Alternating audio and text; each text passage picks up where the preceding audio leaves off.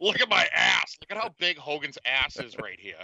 Oh God, please! you could show a fucking Ass movie. like a- You could show No Holds Barred on that shit. From Television City in Hollywood. The following wrestling exhibition requires discretionary viewer participation.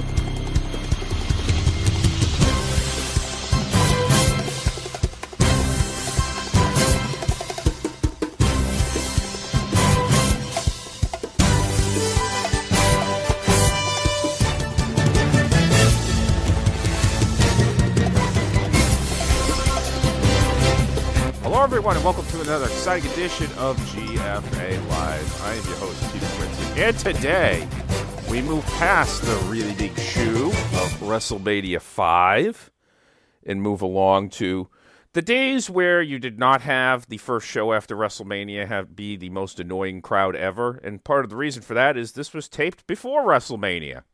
So they're doing a little dance here where little little bit of backstage promos, little bit of uh, this is what happened after WrestleMania five, Hogan Savage, whatever happened there, and we'll be seeing that in that particular segment. In fact, I think it's going to be right at the top of the show because they skip over full blown Chamber of Commerce, Vince. So you're just going to have to look up what was at the El Paso Convention Center in April of '89.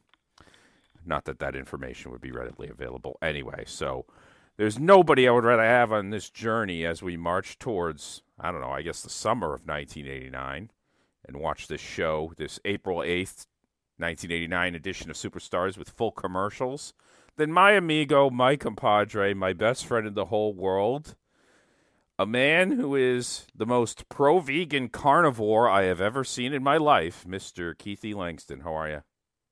Vegan Keegan, there you have it, folks. Uh, yeah, no, he came in last night. Uh, we went to Chaotic. Uh, we saw you, or at least I saw you in the background, and then and then I slowly. It was great. Right as the I had to really pee, like really, really bad, and I'm like running to go to the bathroom, and I see your cherubic like face in the audience, and I was so excited. But yeah, no, it was great. Yeah, we uh, so well, you know the vegan Keegan deal with us is that Yeah. we love him, and and when he comes out, he comes right up to us. We're like we're like the vegan corner, I guess you could say. You know, I mean, we we we wanted to call it the Keegan corner, but you know, when you're having two Ks, it's, it's you- you're starting to get into dangerous territory there. So uh, you know, it's like it's like watching Hogan spray paint NWO. You never know where he's gonna go when he puts that first in. That's not good.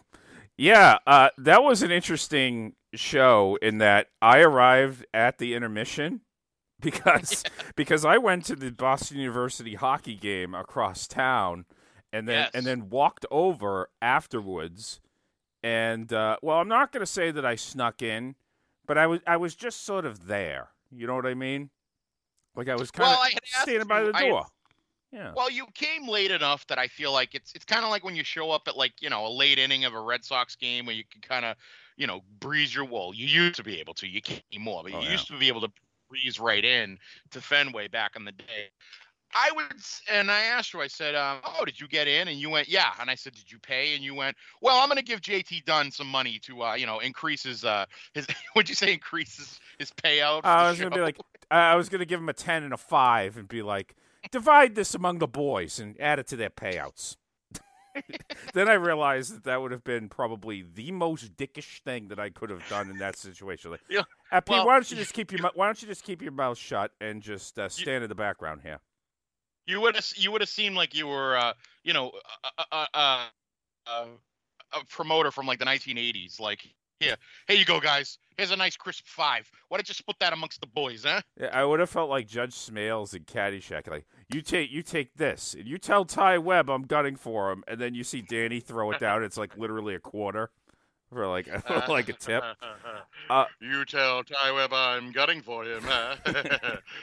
I don't have any Caddyshack drop, drops, do I? I used to do that on the old show. I think I think you just need to you'll get nothing and like it the how about a fresca I don't think they hassled me because I think they even if they did notice me, it was more like, all right, this dude arrived at like at the intermission right after the most exciting match on the show with the uh, the re- the return of Hollywood Mike Verna, which I was Mhm. I was not expecting because uh, he had a he had a pretty serious injury at that car accident. Oh, so I was yeah, I was I gl- I was glad to see him back. That was nice.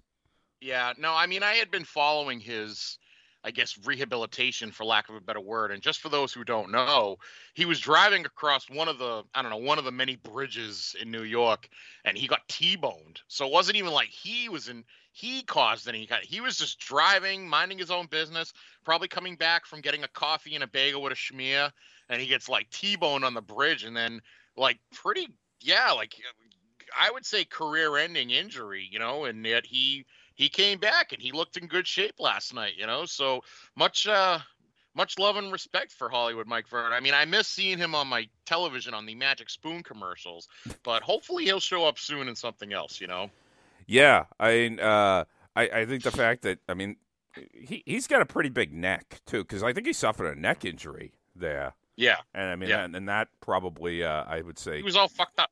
came came in handy. Uh, that that's Yeah. that's for sure. But uh, yeah, I, I, I was over at the hockey game, and the hockey game was going really fast, and I was like, Mm. oh wow, I'm going to make it over there in plenty of time. And then the game slowed down because there was four goals scored, I think, in the last six or seven minutes. So okay, so I Oh, hang wow. around till the end. Takes me a little bit to get it, and as I'm walking to the venue, as I'm getting close, I can like hear the roar from inside, and I'm like increasing my speed to try and get there. And then by the time I Mm. got to like the front door, it, it was all over. Yeah, that they had it was it was Civil War for Chaotic. It was the unit Civil War. So it was just like it was kind of like I would say a an eliminate. Well, it wasn't. It was. I guess it was an elimination Survivor Series. It was kind of like a War Games, but you could eliminate guys right away. So it was, and there was no cage or anything, but it was great because they had weapons and they had, you know, just uh, ridiculous amounts of uh, of carnage in the ring. And uh, one of the best, one of the highlights of the match was uh, they had Ace Romero. Ace Romero was there, and he was kind of on the on the second rope. Let's just say, like he looked like he was climbing to the top rope, which I would highly advise against him. But Yeah. then they uh, Trigga the OG uh, threw a trash can at his head, and then he just fell backwards off of the ring onto uh well they don't use tables but they Oh. have like the plywood doors. And he went through the plywood doors and i was like "Oh, yeah so that was kind of a that was a very interesting moment. So i would say if anybody's out there check them out on twitch chaotic wrestling because it's worth it. Like it really is. Like and if you have an amazon prime account you get a free twitch so if you have amazon prime use your free twitch account use your free twitch to watch chaotic it's probably it's I, as I said to Chase Del Monte, who's the owner slash booker. I said it's the Breaking Bad of independent wrestling because it just gets better and better and better every time I every show I go to. So You you are their foremost advocate, and when when I got to the show last night, I was like, oh, God, why don't I go to all of these in in Lowell, like when they're when they're in Lowell, because it's a pretty neat event. yeah, It uh, for for those of you in the audience, I mean, you know, n- hardly anybody knows Lowell, but you might know the Lowell Memorial Auditorium. You know that place where Shawn lost his smile in '97 yes, or he lost Yes. he lost it nearby in the woods somewhere. Uh, don't worry, Dust. We're all still looking for it. But anyway, um, it's kind of the same in that it has this very close balcony, and Mhm. they actually charge more for the standing room in the balcony than they do on the lower level because I didn't go I didn't go up there, but I was like, hmm, maybe next time uh, up on that balcony. Uh, it's it's a pretty cool view. You're almost almost literally right over the ring.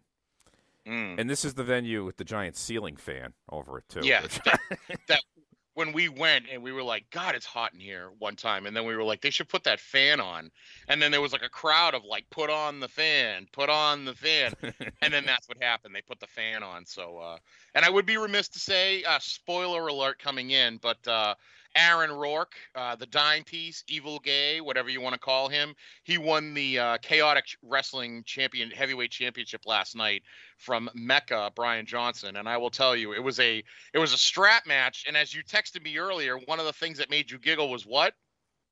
oh, when when uh, the strap was coming loose, or the guy, the guys were like taking off the strap so that they could do more get damage, and the referee kept yelling at them, "Put the strap on! Put the strap on!" And he kept he kept saying "strap on" over and over again. I was just Yeah. like, "All right, all right, yeah, please stop saying strap on so much. You're you're kind of taking me out of this and thinking that it's." That- uh, that- well, I mean, but it's very apropos for uh, the competitors in the match. So, uh, you know, we'll just leave it there. But uh, yeah, no, that was great. I mean, there was one point where Aaron Rourke did like a moonsault off the top rope onto the arena floor, and he he hit his leg. Oh my god! barricade. Okay, yeah, he slammed his leg on top Oh. on top of the barricade, and I thought to myself, "Holy shit, he might have broken his leg on that." He was fine, but oh my god, that, that that felt like a close Well, call. he has like he has like kick pads on his on Yeah. his shins, and and my buddy Steve said that must have been what saved him because it was uh it was it was gross. Like he hit that and it was loud, and I went and I just went oh, and I put my hands over my face and I was like. Oh my God, no! So yeah, but it was it was great. The ending was great too because he he used the uh, Yappapi strap. It wasn't a Yappapi. He used the uh, strap to like tie up Mecca Brian Johnson and like kind of use it as a uh, almost it looked like it was a an STF yeah, and so he was yeah and it was it was great because then Mecca just kind of gave up like he had the strap like in his mouth and he was like ah yeah and then he gave up. It was it was very good very good ending to it. Excellent show. Uh that the I, I like you said I'm the number one promoter. I love I love chaotic. I think it's I, like I said it's the best I think and this is you know this is a controversial statement because I know everybody loves GCW but I'm gonna take GCW out of the independent and almost put them as like I I would say like maybe minor league. Like if you're gonna look at if you look at baseball as wrestling as baseball, like obviously like WWE, AEW, even Ring of Honor are probably like the pros. Uh, Impact's probably still a pro, but then I would say GCW is your AAA affiliate, and then I would say that like the independent leagues like this is like Chaotic's definitely double A if not single A, and I would say that they're the best they're the best minor league independent federation out there. I think, at least that's how I feel. right.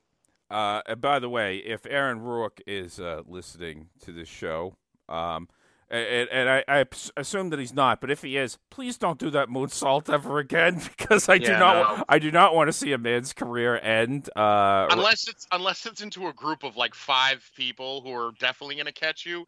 And I was trying to think, I was like, did he overshoot it or did was Brian Johnson not in play? Because it was it had No. to be like it would be considered. No, I mean, botch. i i for anybody who goes to these shows, you know that there's not they're not going to leave a ton of room on the outside. Why is that? No. Because they need they need space because they've sold seats. You want to leave room for like the merch tables and yeah. and, and everything like that. So, um, Dangerous move. yeah. Paid off though. Thankfully he's okay. I'm sure he's a little sore today. He probably has a black and blue black and blue on yeah, I said that right. Black and blue bruise on his shin, but he's doing all right. I'm gonna I'm gonna reach out to him on the Twitter today and I'm gonna say, Hey, Aaron, I just want to make sure your uh, your legs are okay. oh, Twitter. That would be okay. Uh, uh, you, well, Yeah. you, you you mean you mean X? Uh, Yeah. It's not like writing a letter to Steve Kern, which is like a two-year process. That that that's like that's like building a fucking parking garage, writing a letter to Kern. But but sending Aaron Rourke a note on on Twitter, the artist formerly known as Twitter, you can do that right away. Uh, well, listen, yeah. I, I've gone through several drafts of my letter to Steve Kern. I'm trying to take out all the snarkiness that makes me sound like a douchebag. You know. yeah, you, you you you really need an editor. Um, one one place where we definitely are not going to see moonsaults into guardrails. Although I remember Terry Funk doing it on Raw in '98 against Mark Henry. Is uh, 1989 World Wrestling Federation action because if the Blue Blazer wasn't doing that, then uh, nobody was fucking doing that shit. You know what I mean? That's right. So, and we're now in that post WrestleMania period where we're going to start seeing some new stuff here. So, so we're going to have to develop some new bits. I mean, how are we going to work in the Andre Ronnie Garvin shit when he's working with Valentine all the time? Oh, I'm sure we could find a way. Yeah, I'm. Uh, I'm. I'm looking forward to the two weeks of Garvin Valentine match. I know one of them is like super short. I. I mean, I think both. both Mhm. neither one of them is really that long, but um, looking forward to it. So, uh, gonna hit play. We're back at the Grand Canyon. and we got a video with full commercials, as I mentioned. So this is gonna this is gonna be fun here. As we kick off Yeah. kick off the post WrestleMania five era. I'm excited for it. Are you excited? I'm I'm so excited. I'm so excited. I'm so scared. That's right. And they go right into the opening theme. There's no uh no Vince and Jesse, but there is Bundy. No, and there is Bundy. Yep. We only got a few weeks of him left. Got to enjoy him now. I you would think that they would have done a new intro like with the first post WrestleMania show. Nope. There might not have been enough time, but it, it took him a month for sure. Yeah. And we go to Jesse and Vince in front of the green screen there. Um, Mm-hmm. Je- Jesse looks a little a little upset, so he must have been told that Hogan was winning the title. Jesse is not uh, going to do anything here. It's just Vince throwing it to the to the package that they're going to do. Oh, good. Oh, okay. On to the superstars of wrestling. I'm Vince McMahon along with Jesse the Body Ventura. And right now, ladies and gentlemen, we're going to take you back to the events of last Sunday afternoon at WrestleMania 5. We will show you highlights of the Mega Powers exploding. We will pick it up as the challenger, Hulk Hogan, makes his way to the. So this is going to be stuff that we covered last week. Jesse mm-hmm. Jesse doesn't change his facial expression. That is very different from how Bobby Heenan probably would have handled it. You know what I mean? Yes, I do want to point out that Jesse's right arm was like exposed because of the way he was standing, and his his his uh, you know pythons were, were were out, and it looked pretty pretty big. And he was also wearing a solar system T-shirt, Well, uh, include um, including I'm sure Pluto, which is now not no longer a, a planet. So Well, remember, the, a, a lot of guys were pretty yoked around this time. I don't know what Jesse's whole steroid. He probably, I would imagine that he tried to stay away from it just because of his other health issues. Mm. So, uh, But he was an actor, and as you know, actors don't care because they're not, you know, yeah. they're not doing a lot as far as physicality. So he was probably okay with taking steroids. we're we're in. I would say. th- this is just sort of a clip show here where we're gonna just see like the best of the Hogan and Savage thing, and Savage is gonna hide behind Elizabeth right now. And Hogan's got to do the thing where he turns to Donald Trump and says, "Can you believe this shit?" Um, which he does after the match too, which I didn't notice as we were watching it last week, but it's clearly who he turns to. Yeah, Yeah, I like too how halfway through, I think it was halfway through the match, the uh, the ring curtain kind of comes apart, and then it exposes the underneath of the ring. Which I believe if you look closely enough, you could see Hornswoggle. Was Hornswoggle even born? Well, yeah, he must have been born at this point. Because if he's there in 07, he was definitely 18. yeah, This wasn't a Louis Spicolli Yeah. situation. he he wasn't mass transit. Yeah. Hogan, Hogan bleeding on Saturday morning TV here. That's uh, an interesting thing. We we haven't seen blood on the weekly shows since Duggan with the uh, angle with Andre, right? Yeah, yeah. Oh wait, oh wait, that's well, you could say beefcake with Ron Bass, but they put the big red X up, so you couldn't really Yes. see it. I was gonna just mention Beefcake, but then I was like, was that before or after Andre and Yeah. Duggan? But yeah, I don't know why. See, again, going back to this match, I don't know why Savage was. Liz really did kind of play it very 50-50. And and in fact, I feel like the first person she goes to check on is Savage. Yeah, So I don't know why. I don't know why he had this big thing with Sav with Liz. I mean, again, he always said Hogan lusted after Liz, never that it was reciprocal. he because he was a super paranoid guy and a super paranoid character as well. Sometimes it gets lost, you know, where one begins and the other ends. Yeah. But I, I, I think it just kind of kind of feeds into that. Also, it's it's a very heelish move to try done to keep dudes like you from cheering him on when you know you got it in for Hogan for for, for reasons that are legitimate, as we've gone over. Hogan saying he's a three-time champion, even though, well, you know, the thing is, I don't think anybody remembers the Phantom title loss he had to, uh, you know, uh, to to Giant Baba in Japan back in 1985. No, I thought he was referring to when he and Orndorff hit the uh, the thing at the same time in the cage match on Saturday Night's main event, which led to one of the great announcer quotes ever, which was, Mr. Wonderful would be the world champ if he was bald. so now, now, now we're now we're back to original content here, and uh, now let's think of this from a kayfaber's perspective. If you're Elizabeth, you Mhm. probably really don't want to talk to anybody. So, as a journalist in kayfabe, Mean Gene looks pretty good wrangling this interview here with Elizabeth after the match. I would agree, except that we know that Gene was probably sitting underneath her bed in the uh, or her her couch in the dressing room, waiting for her to come back in. Oh, he's like Gene was in the closet. he's like Belushi in Animal House under the stands with the Yeah. uh, with the cheerleaders. Yeah. or, or Phil Leotardo sitting in the closet waiting for Vito to come in. well, well, that was just him making the dramatic entrance, and uh, but also the connotation of Phil coming out of the closet there I- is, uh, is is fantastic. I love that. I love that the most dramatic entrance in all of The Sopranos is by Phil Leotardo.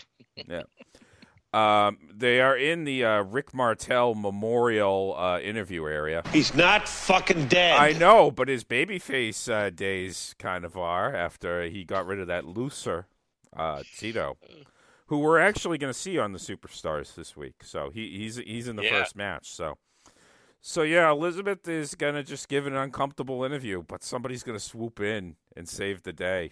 Mhm. Yeah. Well, not save the day Mhm. for her. Thank but- Christ. well, oh, thi- oh, this is fun because this is where Sherri really, really starts to mix it up with Elizabeth for the 1st time. Mhm. Because I mean, the Peggy's. I'm not going to count the Peggy Sue stuff. No. That that that doesn't count. E- even if they were very briefly in '87 saying, "Come on, that's sensational, Sherri under there." Don't- Stop, stop fucking insulting my intelligence. We all know who that is. All right? Come on, huh? Exactly. But well, but the bigger thing I think about that was you're right. It wasn't really. It wasn't supposed to be like since it's not Yeah. sensational Sherri in the way that this is sensational Yeah. Sherri. I- I- In in this Mhm. Sherri Liz thing, it's going to go right up to WrestleMania Seven. It's a two year arc with with Mm. Elizabeth, you know, going away for a while, which uh, you know was probably probably for the best. In the arena, we have just seen a new World Wrestling Federation champion crowd. He is Hulk Hogan. Elizabeth, the relationship you had with the Macho Man Randy Savage and new champion Hulk I do wanna say, I love- I must love Liz's dress. This had to be one of the most It is a nice dress, yeah. Of your entire Yeah. life. What are you thinking about? Hey, Sherri! her opinion. Ah! What do you think, Miss Elizabeth? Your mega powers exploded right in your face tonight, didn't they? Well, let me tell you something. In my opinion, let me tell the you. best man didn't win that match. She's talking about stuff exploding in Elizabeth's face, and it wasn't Jack Tunney for once. Ah, Jesus. Now- had that. You had that locked and loaded I- since this morning. I know. And the the best part about this is like Sherri's got really no dog in this. So this kind of tells me that there was a pre-existing ar- arrangement, which goes back to my whole Oh God! If she could have gotten involved in the match at ringside and been the reason why Elizabeth Mm. got ejected, but I, I think I, I again I think they wanted to put the heat on Savage there rather than put the heat on Sherry. There's plenty of time to put Yeah. the heat on her, but uh, oh yeah, yeah. after the fact. Because I mean, I would say that between now and WrestleMania Seven, all the heat that Savage gets is is from Sherri. You know, Sherri, eh, her relationship with Savage, like I, I kind of, I don't know if that's really been examined enough, and I think part of the problem is that you know Mach has been dead now for since 2011, and Sherri died in 2000, and Liz has been dead since 2003. It's like they were di- Yeah. dying every four years, like there were fucking Olympic games. But anyway, uh, like Savage must have really trusted Sherri a lot and, and had a great deal of respect for her to for her to get that spot. And uh, and Sh- Oh, sure. and Sherri's gonna be gonna be earning her stripes these next couple months. And uh, I just want you to keep it in your pants, even though this isn't an audio podcast. I'm just simply going to ask you to not engage in any masturbatory. Why? Yeah, Exactly. Yeah. How dare you? I can control myself. Uh, uh, okay. Uh, Good. Oh, oh, oh, sorry. we have here? What do we have here? Oh, I'll tell you what we have here, Miss Elizabeth. Yeah, what we have here is the only reason we're not the World Wrestling Federation champion at this time. Yes, yes. No, true right there. Yeah, I just said it the way it was. Yeah, and you know the reason that I am not the champion right now, Miss Elizabeth, because you distracted me. Yeah, you did. No, you distracted me. Yeah, you did. You distracted me, didn't you, Miss Elizabeth? And I'm the World Wrestling Federation champion.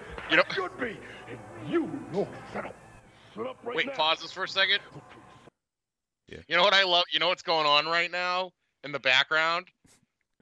What Beefcake wants to run into frame again? No, no. Hulk Hogan's doing a lot of grandstanding and hot dog. yeah, he's over there at the grill. He's kind of turn. He's turning the wieners over there. He's about to put the buns on to toast a little bit. Oh yeah.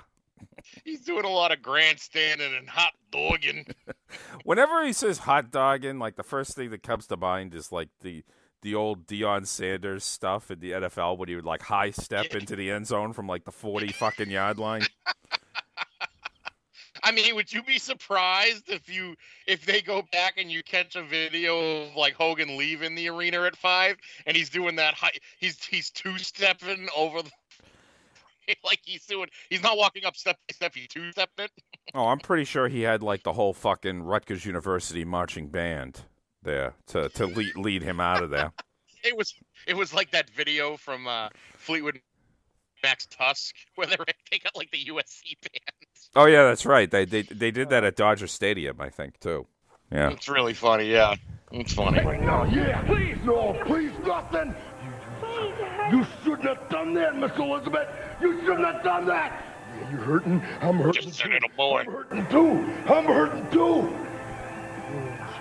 About you? Now, uh, this this becomes much more difficult for the Savage uh, fans to defend here. I mean, he's he's basically Yeah, he's he's fucking strong arming her, and a lot. Mm-hmm. sometimes this gets lost in in in the whole thing. Uh, the annals of time. Yeah. but uh, yeah, Ho- Hogan Hogan's hot dogs are about to come off the grill now. hmm Yeah, there we go. it's time to put some mustard and ketchup on it. What? Mm-hmm. I'll make sure that Miss Elizabeth and that pretty face doesn't mess with my matches anymore. Please, man. I'm gonna do that right now. They had to do this though because remember, she's like, "I will support both men for Christ's sakes." Afterwards, I and, just and and, and you got to find you got to find a way to be like Savage, like, "No, fuck you, you're not coming with me no more." I love how I love how Savage always does the thing where he turns around and keeps like John. Like he did it with Hogan in the in the medical center tent. He does it here. He does it like in 91, 92 with the Jake shit, all that. He just turns and he's like, it's always like It's actually a perfect just- thing because if he's just kind of standing there, that is a little bit awkward. That can be a little bit awkward. Yeah. So it's a nice tick Yeah. that that he kind of adds in. I'm gonna do it right now. I'm gonna do it right now. Macho Man. Liz, are you all right? Are you all right? Oh, oh. Good, do it. Now, oh, can we watch that again? Go back. I want to see it again. Now this is like no, no, no. This is like Buckwheat getting shot. Savage and Sherri uh, in tandem. Um, so, so, so Hogan, Savage is about to hit Liz. Hogan comes in to make the save. Then, L- then Sherri comes back in, grabs Hogan by his hair from behind. Savage takes a chair, hits him in the gut with it. Mhm. Oh, it's it's it's pretty good stuff. I mean, Chef's kiss. yeah. It- it- it- did I hear correctly? Did he call her Miss Elizabeth? Yeah, like, yes, he are did. you all right, Miss Elizabeth? Like, Yes. can we drop the the New York Times? Uh, what do you call it? The New York Times like info guide or whatever. You- What is it? No, they got to call people by their full name, and Hogan abided by that.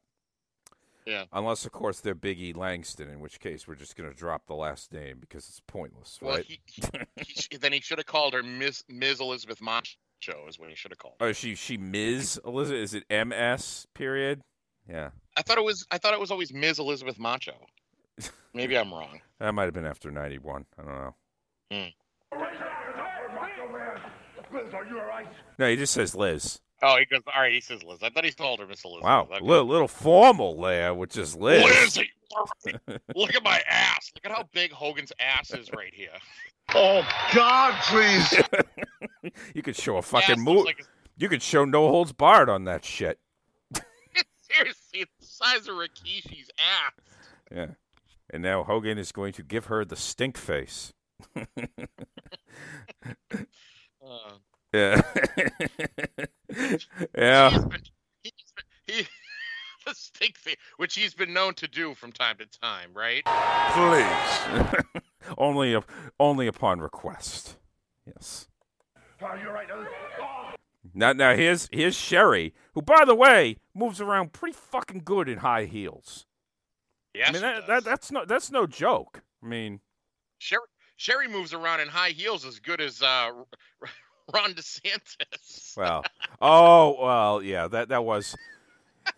Yeah, he did have the Bono lifts going on there, and uh, it, it it was unfortunate. Yeah. That's a that's that's that's. Oh yes.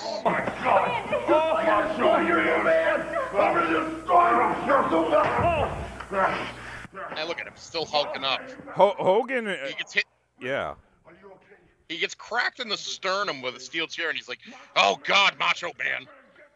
Savage just started to like throw down the belt, but I don't think he was necessarily trying to destroy it or anything because they No, were going to keep the winged eagle for years and years.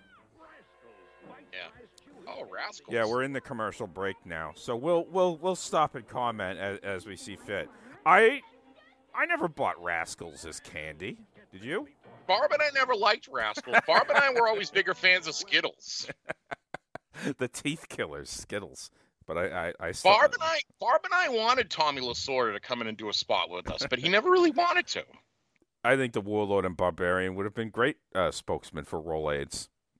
Yes. By the way, Barbarian's on this show in a singles role, which is kind of awkward. Oh no. Oh, yeah. I never minded when Barb would go off on his own. He he was a special talent, that's for sure. Barb and I always, Barb and I were okay with going on singles runs for a little while, you know. And uh, Barb and I always, we also used to always get confused whenever Fuji would end uh, promos with "Let me tell you." You know what we've you know what we've lost? I mean, we've lost a lot of things as a society over the years. Yeah. But one we thing sure one thing we definitely lost is managers who come out and argue and turn their hat around so that they could get in the guy's Mm. face. Baseball, baseball, baseball. because like you don't see the arguments no more because you got replay, so it becomes a, a moot point a lot of the time. Mhm. Unless of course a you're moop? a, a moot point. Unless of course? Aaron Boone, who gets ejected fucking seventy nine times a year because uh, God God forbid a call go against the New York Yankees, who only received every call from 1925 through 2003, like consecutively. Mhm. I don't know why. Mhm. I don't know why I picked 1925. I don't know. I don't know what was wrong with you. it's kind of a yeah. So Lasorda, this is the Rolaids ad where Lasorda turns his hat sideways to yell at the ump. Yes. Too much for Tommy Lasorda. He reaches for Rolaids. Nothing works better for acid indigestion. And why should heartburn take the fun out of the game? Relief. You know how to spell it. It's so refreshing to see a Dodgers manager who doesn't pull his starting pitcher in the fifth inning every fucking time. I just want to go on record and say that this year, Aaron Aaron Boone got tossed 80 times because those were the 80 losses that the Yankees had. They went 82 and 80. Yeah, although I will be fair to him, they did seem to have Angel Hernandez an awful lot uh, relative to other teams as a home plate umpire. I think he was a plate umpire for like four Yankee games, and he only worked like two months of the season. Do you know that if you flipped the Red Sox record this year, I would have won my Yeah. uh win my wins band bet? Yeah, I know. Fucking Red Sox. Oh, we're back with the 900 numbers, and it's Bobby Brown. Oh, That's our guy. That's a Boston guy. It's only two dollars the first minute, forty-five cents each additional minute. that's our Remember, word. I'm waiting, ladies. Don't break my heart. Call now. Children, get your parents' permission. Don't break my. Oh, nice. I want to know what what was Bobby Brown talking about on this on that on that call. Uh, I think he was talking about race relations in the city of Boston. Uh, That well, would that would know. that would keep people on the line because he would have a lot to say about that. I would imagine. Yeah. Ju- justif- justifiably so. And uh, and I'm just gonna leave it at that because there's a lot more that can be said about uh, the Mhm. the uh, in 1989. It was uh, particularly bad. Well, Yeah. Bobby Brown was cool though. I liked uh what was the band what the, what was the band they were in? uh, new edition. New Edition? yeah. Yeah. Yeah. Um, there she is. yeah, we got the. I was watching a little bit of Married with Children on on Logo the other day, and it was an early it was an early episode because because Steve was there, and this is before Steve left as well. So Do you think that Steve and eh, their names were Rhodes? Was that because I mean we know that those guys were fans of wrestling. yeah, You think he was named Steve Rhodes because of Dusty? they they were named Rhodes because of Dusty, and the Bundys were named because of King Kong Bundy. Yeah, that Mhm. that is that is a confirmed fact. And uh, I don't I don't know if they worked in any other any other guys, but No, because then it was Darcy, but that was just because of her name would have been Marcy Darcy. yeah, I mean. You know. I I used to like Je- when I when Jefferson first joined the show. I was watching, it, you know, every every Sunday at that point, and then then after a while, I started to not enjoy the show after the after the no ma'am stuff because then it just became fucking what it, it was. It was what it was by then. And, but I like Jefferson better at that time because I I don't think I realized that Steve as a character was uh was a lot better. He he he resonates with me more as an adult than he did when I was like in middle school. I'll put it that way. Sure. Sure. Yeah.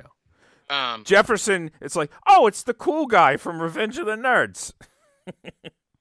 Hey, I just want to go back real quickly because we saw that Bobby Brown commercial, and Bobby Brown being a Boston-based Yeah.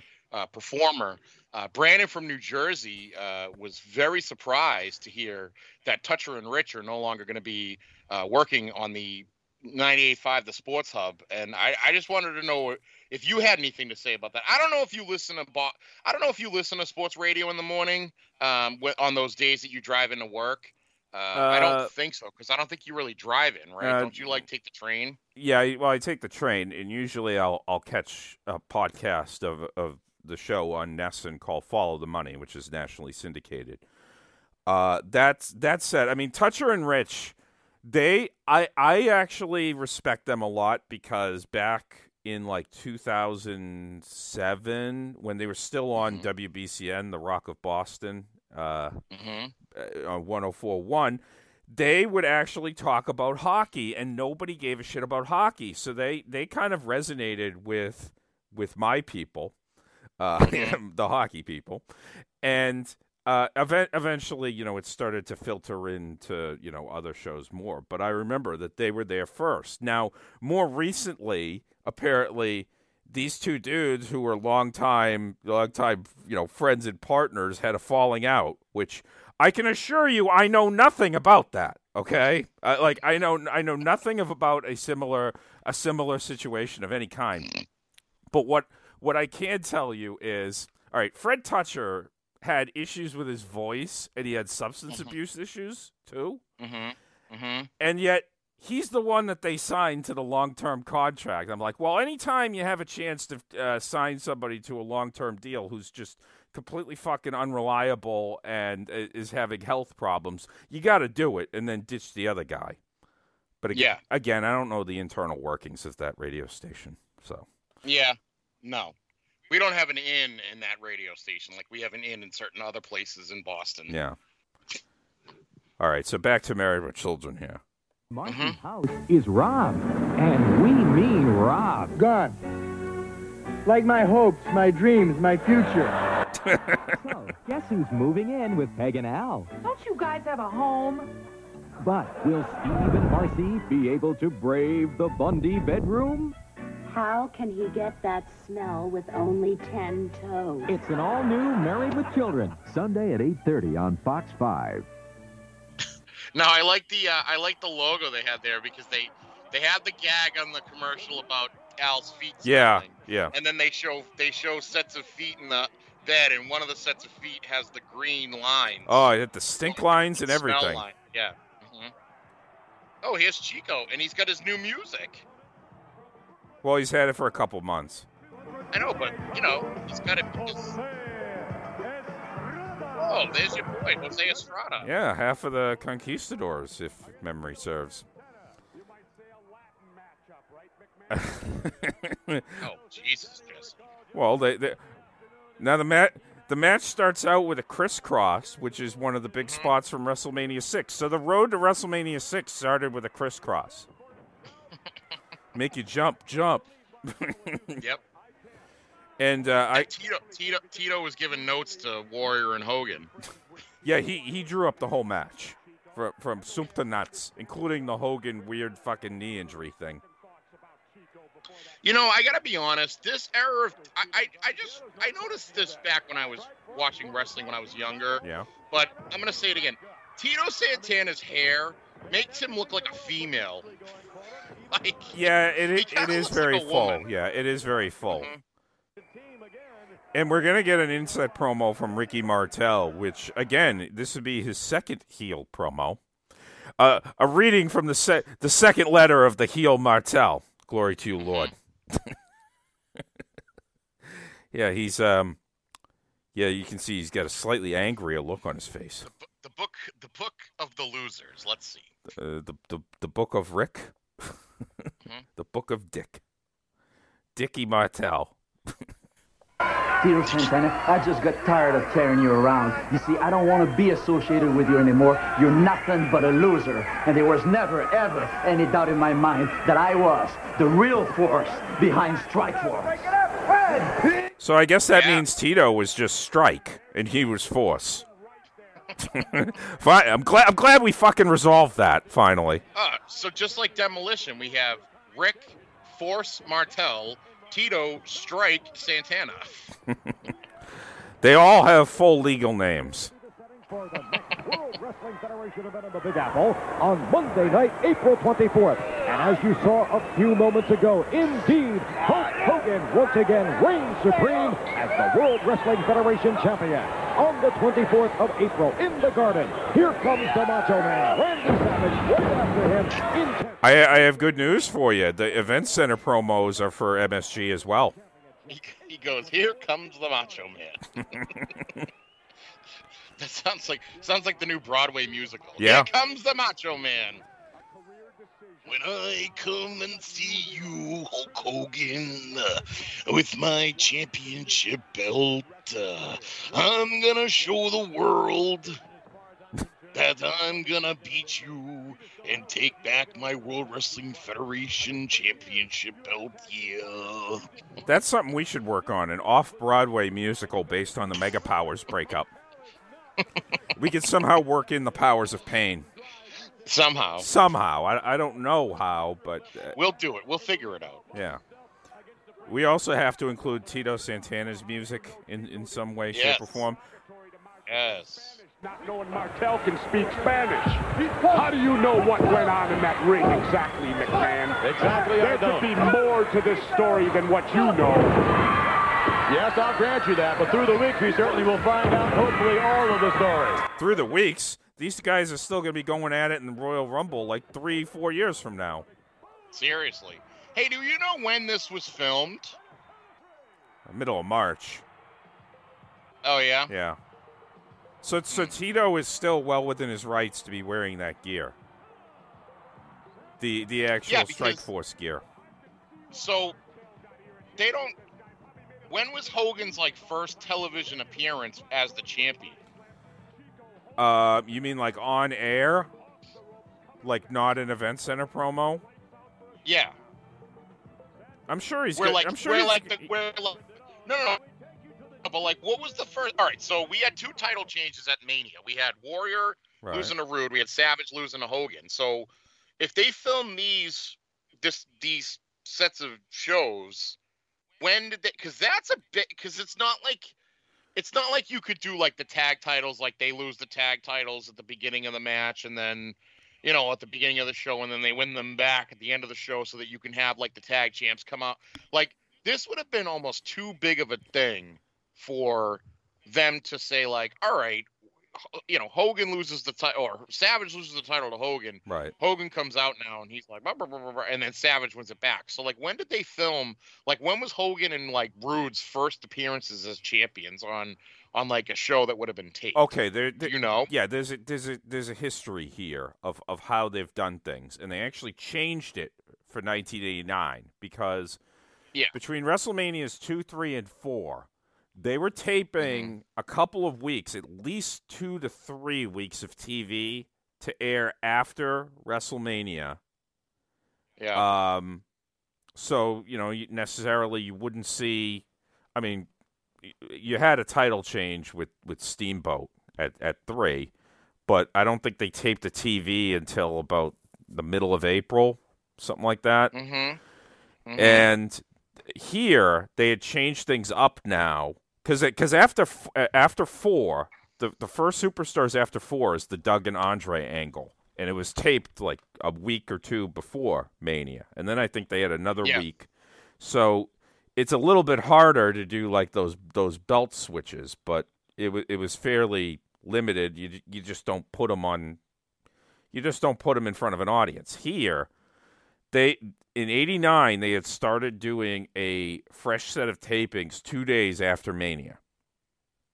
okay, So April 4th and then they did the challenge taping the next day and uh, on on this they, you know, they have Savage versus Warrior, but obviously that's a dark match. They're not going to not going to give that away. But yeah, um. Oh well. Uh, okay. Well, shut my mouth here for a second. We we apparently still have another week of tapings from El Paso. So, ne- ne- nevertheless, they at least tape stuff right after Mania here. Oh, okay. So we were getting like we had like one more week where, and you could do one more week. Like they didn't need to bring Hogan out for an interview with Mean Gene as the champion this week. Yeah. You can have that wait to next week. Yeah. Because this week they could fill it with like the the post match stuff, which we saw, like the post match scrum stuff, which is what they played. So that works because you're not going to give the crowd at El Paso knowledge No. that Hogan beat Savage. No. You can't. No, you're you're going to see a lot of backstage stuff, a lot of. Uh, let's go now to. Uh, we're going to hear from DiBiase later, and he's going to shit Yeah. shit talk Jake after after Yeah. that whole angle, and it's stuff you can't do in front of an audience, but you could do it backstage, and now you can see the flying tile as they do the effect here. Mm-hmm. we're going to see one of our favorites re-enter the picture. Cock. Yes. Oh, Oh. and not and not the Red Rooster. That's right. That you know the real cock. this the genius the genius of the genius is that this drop is going to get overworked now between him and, and the red rooster going forward there's going to there's going to be a lot of a lot of cock here this is going to be like this is going to be like the Houston 500 uh, by the by the way, if you're gonna look that up, uh, use incognito mode. I recommend that for. Uh, There's gonna be this. There's gonna be so much cock. It's gonna gonna look like that new that most recent uh, sex scandal that broke in the town of Watertown. oh, oh yes, where you live, where apparently there were brothels just operating under your nose. I heard that you. I heard that you ratted them out because they didn't kick. They didn't kick uh, money up to you. How, how dare you? There's two things. Listen, there's two things. You went and hassled Eli. How dare you in my own home? There's two things I've learned in my life: never rat on my friends, and always keep my mouth shut. yeah. You know they they they appro- they approached Brian about whether he wanted to rent out one of the rooms to make that part of a brothel, and uh, Br- Brian said uh, he he wasn't so crazy about it. I can't, I can't have that in this Listen, I may be look, I may be a pussy, but I'm not big pussy Bonpensiero. I'm no rat. Not in the face. Let me keep my eyes. All right. Let me keep my eyes. So You get, you give me that. yeah. so th- Like I love the fact that they're gonna kill. He knows they're gonna kill them. He says, "Not in the face." What? What? Did, what? So that you can have an open casket? They're gonna bury you at sea, pussy. yeah, yeah. He didn't really. You know what? I, I'm going to give him a pass on that one because w- when three dudes are pointing guns at you on a boat, Yeah, you don't you're prob- you're probably not thinking clearly. That's true. Uh, one guy who definitely always thinks clearly though is is the, is the genius, and um, yes. And and yeah, this started before Mania. The, the the little bit of history here is he came out at the March MSG show and just was like and, and read like a pro Savage anti Hogan poem, and it was like, Mm. huh, okay, Yeah. So that that's how yeah, it, that we, we yeah. watched that. We saw that, didn't we? Uh, I don't know if we saw that on like a best of or whatever, but I think it was a best of, yeah. But that's awesome. I love that. But now, now we're gonna get like these little vignettes because this is establishing an, an entirely new character, Mhm. which they clearly gave to him. It's like, oh goddamn, pal, you're pretty smart. You wrote those poems. Why don't you're a fucking genius? Ha! That's a great name right there. God damn, pal. I've heard you can blow yourself. That's pretty smart. Ah, oh, has anybody ever brought that up before? I do like I do like that I do at least I will say one thing for Hogan. At least he stayed in the family. Like he was working with Savage and then he went right to the genius. So he was he was all about making 1989 the year of the Poffo family. So that's that's at least one positive Well, thing. In, in, Zeus, who's a Poffo affiliate, as the, as they own, as they own several weeks of timeshare in in Zeus, along with uh, Mr. DiBiase. Yeah. That's right. So let's let's hear from Lanny and see. Uh... you, you're laughing already. I mean, what a what a comic this guy is. He, he, he can make you laugh just by just by his appearance. Cock. I am the genius, Lanny Poffo. That means an awful lot. Not only can I prove I am, but you can't prove I'm not. I speak 11 languages. Escuchen, por favor. Santana comes from Mexico. Yo hablo más mejor. The French I speak is magnifique. They told me in Paris. My Italian's molto bene. I learned when I was three. I speak Latin, Greek, and Russian, Hebrew, and Portuguese. I speak Swedish and Norwegian. And I'm learning Japanese. Aside from my intelligence, I'm cunning as a rat, and I shall put these attributes to use upon the mat. I remind the competition and every wrestling fan, behold, the genius Lanny Poffo, the world's smartest man. All right. There's not enough Pepto-Bismol in the world to prevent the nausea this man has just created. You know, I personally look at it a different way. Lanny Poffo is now showing me a spark of a new Lanny Poffo. I like that. New Lanny Poffo. Yep. And wait till we see what he's got in store for us. hey, look at that. Former uh former competitor in Ding, right? Yeah, Scott Casey, one of the, uh, the Scott Casey and Omar Atlas. This is a uh, formidable team, Jess. Mm-hmm. I should probably hit play. Gigolo Scott Casey. There he is.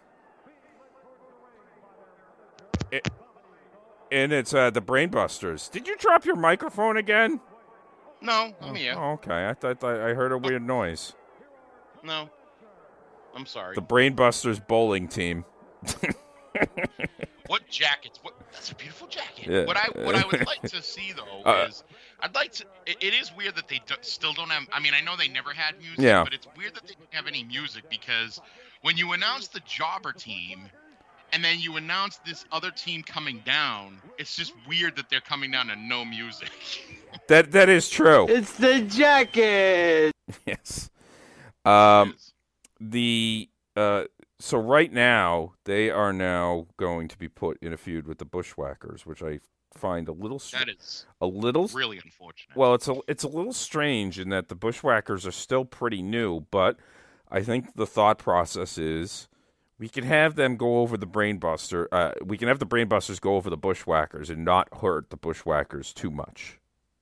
You know what I mean? No, because if anything, the but I felt like at this point, and pretty much the entire time they're there, the Bushwhackers are brought in to be like Coco, you know, where Coco was, ne- and I can't imagine Coco ever thought that he was going to do anything more than what he did. But I would imagine that Coco was like, all right, I'm going to come in, I'm going to get the crowd hot.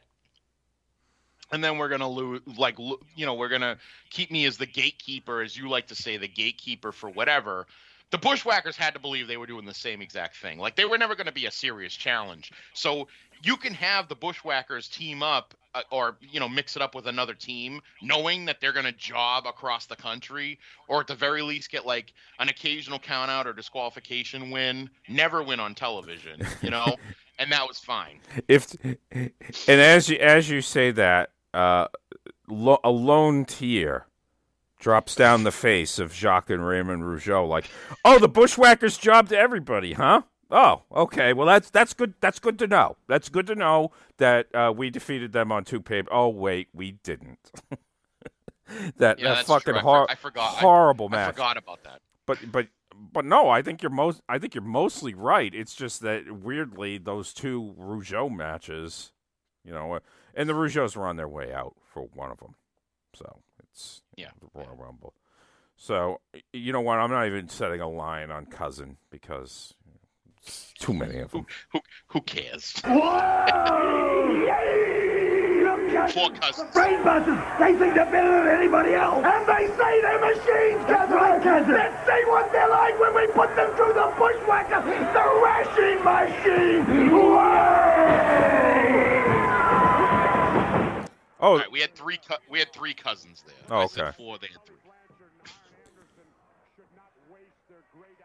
I'm sorry, guy. You were saying something. Uh, they're, they're, it's ironic that he called them machines because Heenan was feuding with guys who were also calling themselves machines only three years before this. it is nice that Arn didn't have to wear a mask, though. Yeah, because how can you cover up that face? That face that looks the same uh, for years and years. Guy looked the same in the 80s as he does in the 2010s. That man, a face that only Sid Justice could love. I'm really hoping for a good spike pile driver because that the one on Tito at Mania raised the bar. Oh yeah. Yeah. I don't I don't think we'll get one any better than than the Tito Santana. Hey, what did you give the Sean Vegan Keegan uh, uh, spine buster that he did on Paris Van Dale last night? Uh, that was one of the better spots uh, uh, of that particular match. Yes. hmm I gave that about four and a half arns. Okay. Yeah, uh, so, somewhere somewhere in that ballpark. Yeah. I don't know why I'm trying to listen to Howard Finkel because he's just doing the read for uh, East Rutherford, New Jersey. See, when you get the New York video of this, you're gonna get you can get not only MSG, but Nassau Coliseum, the Meadowlands. You could even go all the way up to like New Haven, Connecticut. Sure. Yeah. Were they running different cards though? They were running different cards. Actually, yeah. Were they still doing like ABC? I think that they would differentiate it slightly because it would be kind of insulting to the audience. Because I mean, a lot of those dudes would probably go to both shows. You know, Yeah. that that that'll be a question I'll have to ask D'Amato the next time I see him. Yeah. Or or you know, I could just look at results, but I don't really do that anymore. No, you plus you want to have a chance to talk to D'Amato. my my days my, my days of looking at results, I think, are over. You think so? What's funny is they just did the exact same thing at Mania with the failed monkey flip, where uh, they held the guy. Atlas Mm. does the same thing that Tito did, and now they're going to do a Spike Pile Driver, and it did not Mm. go quite as well with Omar Atlas. Yeah. Omar, Omar Atlas, no Tony Atlas, that's for sure. Right? Yeah, we're not going to be seeing him much anymore, I don't think. It is funny because Omar Atlas, look, uh, uh, given Vince's proclivities and weird like, oh this this guy looks too old or whatever that you would get with Savage years a couple of years later. Omar Atlas looks legitimately old, and he. uh, But I guess maybe he's like, you know what? It's just an enhancement guy. You know, people must have liked working with him a little bit. He doesn't wear. I think Vince. he doesn't wear knee I think pads. Vince confused him. I think Vince confused him with Omar Sharif, is what I think it was. that took place at WrestleMania 5. You are going to feel those vibrations right here just two weeks from now. Ooh, Mooney, you gonna give me some vibrations? We're gonna get some good vibrations. I wa- Good vibrations. I, uh, I, I thought you were gonna sing the Marky Mark one, but uh, yeah, I don't know about the Sean Mooney vibrator. It's the worst selling sex toy in World Wrestling Federation history. Mostly, mostly because it just screams at you for like the first. Why won't you fucking orgasm? Yeah.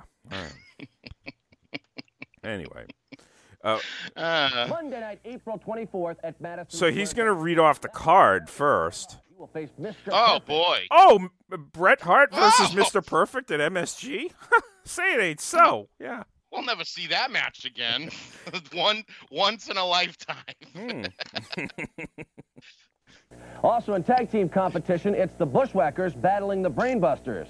In a very interesting matchup, Jake the Snake Roberts to beat the Million Dollar Man Ted DiBiase. He's saying it's very interesting, mainly because he watched a lot of Mid South. So, yeah. Is it very interesting? Because this is like this is the new feud that never ends. Well, it goes all the way to eight, yeah. But yeah. hey, they they're giving MSG some good stuff here. I mean, Yes, they are. No, this is this is good so far. And in the main event, the former World Wrestling Federation champion. yeah, I, I had to I have to give a mea culpa because I fucked up last week. I said Ho- they didn't do Hogan Savage at MSG, and they literally did it three weeks after Mania. You know what would have been awesome is just when he said when he said the former, and then you just had Savage cut in and go former. Like Former nothing, little man. that would have been kind of funny. So we're gonna hear from Hercules first. Which Oh uh, yes. oh, oh yes, oh, boy, that sounded fucking sarcastic. Wait, who's he? Who's he fighting? I for, I missed who he's fighting. Yeah, they did. They didn't. Dino? They didn't give him the respect of putting up a graphic, but he's facing Dino Bravo because Mm. Hercules made the mistake of wearing the light blue trunks. It's indicating that his career is going to end. So uh, that that means it's Dino Bravo time, the future Hall of Famer. I was gonna say, because if there's one thing that Dino Bravo needs to do now that he won the last Battle of Quebec, is he has to go and he has to destroy the the, the Greek god Hercules. Ron, Ronnie Ronnie Garvin, the gatekeeper for for Hercules. Now, the, the there was a sound throughout America in 1989. Whenever there was a a lot a lot of people think it led to the San Francisco earthquake later that year. Mhm. Every time Hercules would meet Dino Bravo, you would hear an unmistakable sound of people saying, Turn that off. "Yeah." like, do we do we have to do we have to watch this? Do we are we really doing this? But um yeah, Hercules Hercules had no comment on the collapse of the mega powers despite being the third mega power. So he, he's just he's just floating he's just floating along here. No comment. Uh, He's gonna be like, I can't wait to get my hands on that Frenchie Martin. I'm re- I'm really upset by the collapse of my two best friends, Randy Savage and Hulk Hogan. But I just want people to know that you can always depend on Hercules to be there to back up Hulk Hogan and ever whenever he needs a match. Yeah, why wasn't Hercules the one trying to break it up? Uh, instead, we get Beefcake, intentional walk Beefcake. Fucking, you know, what are you doing, man? What are you doing? I think it's because you know why? I know why. It's because Savage, I think, brought Hercules in to the Mega Powers. And Hercules wasn't ready to turn heel yet. So, you know, he wasn't going to get the backing of Hogan because Hogan's like, that's your guy. It's kind of like when a new manager comes in and he fires the third base coach. He's like, listen, that was the old guy. Guy, I can't really have this guy around. You know, he's to disrupt my team. So that's what it was. Hogan was getting rid of the guy, you know? Yeah. All right, so let's hear from him. You know, Dino Bravo, we can stand here all day. You can holler and scream and tell everybody how great you are and how strong you are. And I can stand here and tell you this and I can tell you that. But there's only one thing that's going to prove it. And there's only one way to do it. Is you got to step in the ring with me, Dino Bravo. You got to step in the ring. Do battle with the mighty Hercules. Get face to face, nose to nose, and then you will know what I know. You will know where the true power lies, just as I have learned.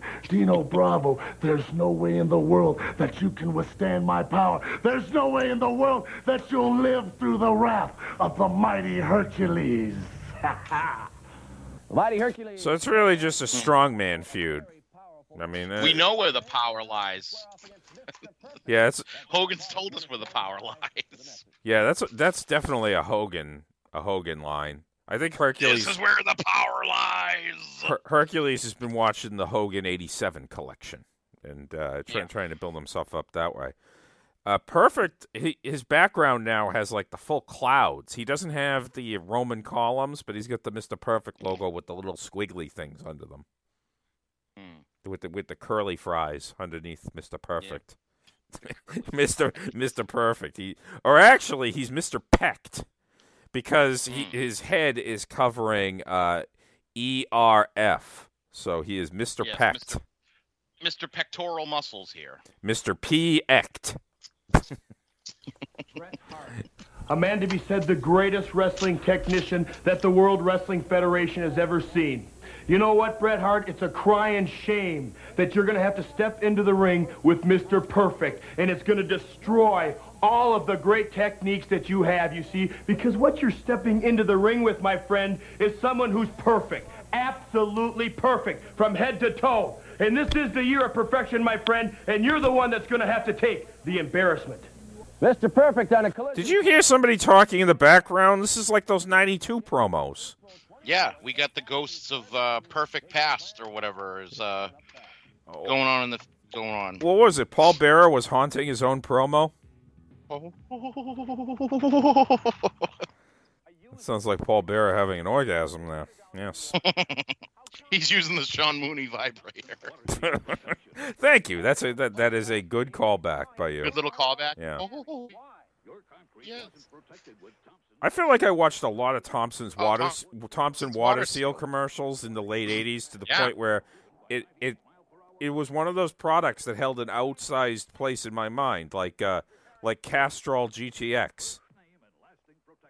Yes, absolutely. Thompson's Water Seal, big, big, uh, big, or big, uh, not what the hell, advertiser Yeah. for uh, the WWE. And, and another one here, we got uh, zit medication, Oxy 10. Yeah. Uh-huh. Oxy 10 is loaded with the strongest levels of benzoyl peroxide you can buy. Mm, benzoyl peroxide. I just think back to like burning my face on that shit. Oh my god. Ugh. Sounds like Ted Knight's the one doing the commercial for that. Oh, Popeyes. This is like prehistoric. Introducing hmm. Popeye's Hearty Meal Special. Two pieces of Popeye's plump chicken, a helping of mashed potatoes smothered with Cajun gravy, a homemade buttermilk biscuit, a fresh green garden salad served up for a price everyone can afford. I need a hearty meal. Two ninety nine. Yeah. And to Popeyes and pick up a hearty meal special today. With a price like this, the time is limited, but not the enjoyment. Popeyes. Popeyes, the fast food chain that took down the 2011 Red Sox. Oh wow, Kareem. There's Kareem. Ah, you suck, Kareem. Or is that uh is, is Captain Oveur? No, it's it, it's Lance it, no, not Lance Murdock. What the fuck is his name? Uh, Roger Murdock. Lance Yeah, Lance nah, Murdock. Lance Murdock's from The Simpsons. Lance Murdock. I'm Roger Murdock. I'm the co- I'm I'm the co-pilot. My dad says you're the best, but you don't try hard enough, except for the playoffs. Listen, little man, you try running up and down the court. That that that that whole bit. Doesn't he is- say like? Doesn't he say something about like you try running up and down defending against so and so? You you try dragging Walton and Lanier up and down the court for 48 minutes. Yes, that's what it is. Ah, it's so funny. 1989. Was he still playing basketball? This is the very uh, April of '89. This would be the last weeks of the regular season of his last season. So Okay. they made it to they made it to the finals and got swept by the Pistons. But uh, that yeah, Kareem in his last year uh, was w- he like he he he he wasn't good anymore. Yeah. Hi, uh, great crowd out there, huh? Oh, you know, they're here to salute you. I love them all. You know, I'd sure like to be in your shoes. That kid looks really familiar. That's all you have out there. Just you and your shoes. Hey, Cap, who was the quickest player you ever saw? Nate Archibald, Kansas City. Who was the toughest you ever put a move on? Judy, sophomore, UCLA. Kid, I know. It's it's got to be one of the fucking Lawrence brothers. I mean, there's like a whole No, no. I'm trying to. I know I can. I can picture the kid in my mind. I just can't picture anything he's been in. So he's not a Lawrence brother. I know who he is. I just I can't picture who I can't picture anything he's in, so I can't go to like IMDb and like look it up. But I know that kid. I know his face. You know, I you're you're very good at this because you identified Paul like a prehistoric Paul Rudd from like 1991 Sure. or 92 in, in, in a commercial, Mhm. and uh, Mhm. Yeah, uh, prehistoric. well, well, I mean, it kind of is. I mean, it was before I know it's just funny. Clueless. It's just funny you. It's just funny you go prehistoric. Paul I'm, I'm, I'm just curious. Like, I, I thought it was a Lawrence brother because it felt like there was just an unlimited supply of them i- during that time. Mm. Uh, apparently, I'm not going to get uh, very much in the way of uh, answers from uh, checking the uh, YouTube. So, As we stated earlier on, Bobby the Brain Heenan was a very active individual at WrestleMania 5. Active indeed in the yeah, you got to get the title changes out front here. So we're gonna we're gonna do the Rude Warrior highlights. And it only took them 17 days to turn it around to put them put the show on VHS for Coliseum Video. Hmm. So good job, Tony Schiavone. Good job, Tony Schiavone. Hey, he was the guy they brought in to basically do the Coliseum Video shit. Yeah. He's uh, he's putting one in the oven and uh, and making videos for sale for uh, thirty nine ninety five. Yeah, Yeah. there there was kind of uh, disturbing earlier this week when I was trying to look up when Tony Schiavone's kid was born to see if he did have a kid born nine months after Mania. Uh, did he? Did we figure out if he Uh, did? no, I couldn't find the the. Sorry, the the Oh. birthdays of Tony Schiavone's thirty eight children are not publicly available online. That's being kept. Yeah, that's being kept under wraps. The, the, the, fa- the father of our country, Tony Schiavone. he's right up there with fucking James Madison. And he's about the same Uh. height, too. Yeah. both short men. Were they both? Was was he as sickly as a child as uh I don't as, know. as, as James Ma- as James Madison Yeah. was? Grabs the leg of the warrior. He's holding on. He did it. He did it. I called it, Ladies and gentlemen, the winner of this bout. See, Warrior doesn't need to sell it because all that the all that happened was he got tripped. Yeah. Yeah. So Yeah. so he can run around. Like I know you you got on his case, but I know you're always looking for a reason to shit on the guy. No, no, no, no, no, no. The reason why I got in his case is because he just looks so stupid. It's like as soon as he gets out of the, instead of trying to argue with the referee or or do something like that's a normal trope, he gets Yeah. out of the ring and he just fucking lumbers against around like. And of course, if you go back and you look at it, like Bobby's fucking running around the ring trying to pretend like he's in danger. Warrior's just fucking lumbering like a big fucking lummox that he is. Well, the word- he's so stupid. Well, you want to know He why? has zero fucking charisma. You want to know what his problem is? He's a moron. He stupidly used all of his timeouts, so he couldn't use his challenge there. That's exactly what it was. What ulti- Frank Reich is the is a bad coach, but he's the worst coach since the Ultimate Warrior. That's right. Yes. Anyway. Big dummy. This contest is scheduled for one fall. I guess you're real In the ring pleased, Jesse, as the uh, result of the Intercontinental. Oh, bad news. Now that that is interesting. It's not often you get something that, that interesting in a, an enhancement match. Yeah. Where the where the bad news is coming to the ring, and of course he's famous for just going in there and just going right at the Mhm. guy. Doesn't even wait for the announcements or anything. This this Valdez fella, he slides out of the ring and tries to attack bad news in the fucking aisle.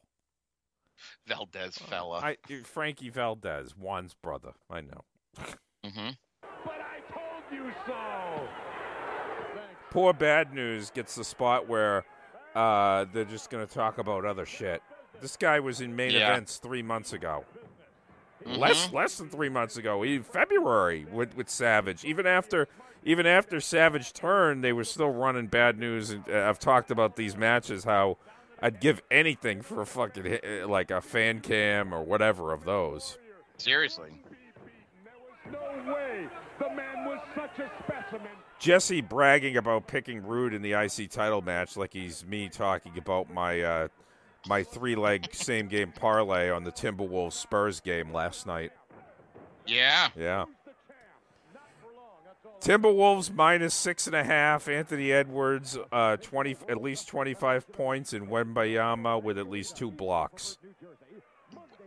Big Who? Wet by who? Victor Wembanyama, you know the number one overall pick in the draft. Yeah, Oh, you're, that guy. You're not you're not much of a basketball guy anyway, so that's fine. I am not much of a basketball guy. No. Yeah, I apologize. a thousand times. A thousand times I apologize. I wish. You know. The problem Bad News has is uh, I'm noticing his gut more and more. Mm.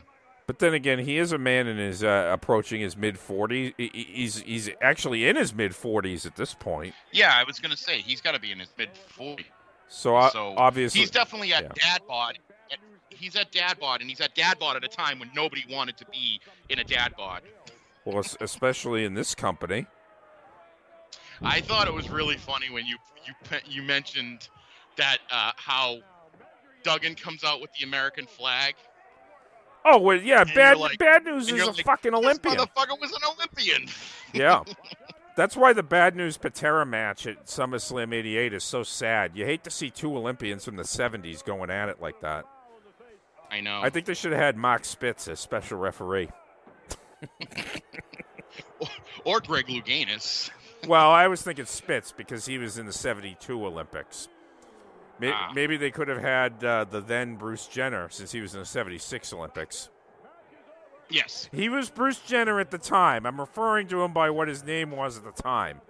that's okay. You can. I believe you can still say that uh, Elliot Page was uh, Ellen Page when she was in Juno. Now, that one was out of nowhere. it really was. But anyway. The World Wrestling Federation Event Center. Oh, we're back at the event center, but I, I have uh, sad news for you. This is going to be the one that you don't like so much Oh, okay. because this this is the Hogan gets like the full the full run, and we only hear from him. I, I Mm. know you love that. Mm. Yeah. And this is this is a new era of the Hogan man brother game because we we don't know, you know, in which direction he's going to go. So I I ask you, I know this is a lengthy promo.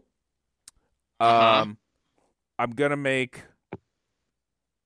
I'm going to make brother a favorite of one and a half Okay. and I'm going to set the over under because I think he goes on for at least 90 seconds. I'm going to set the over under at 13 and a half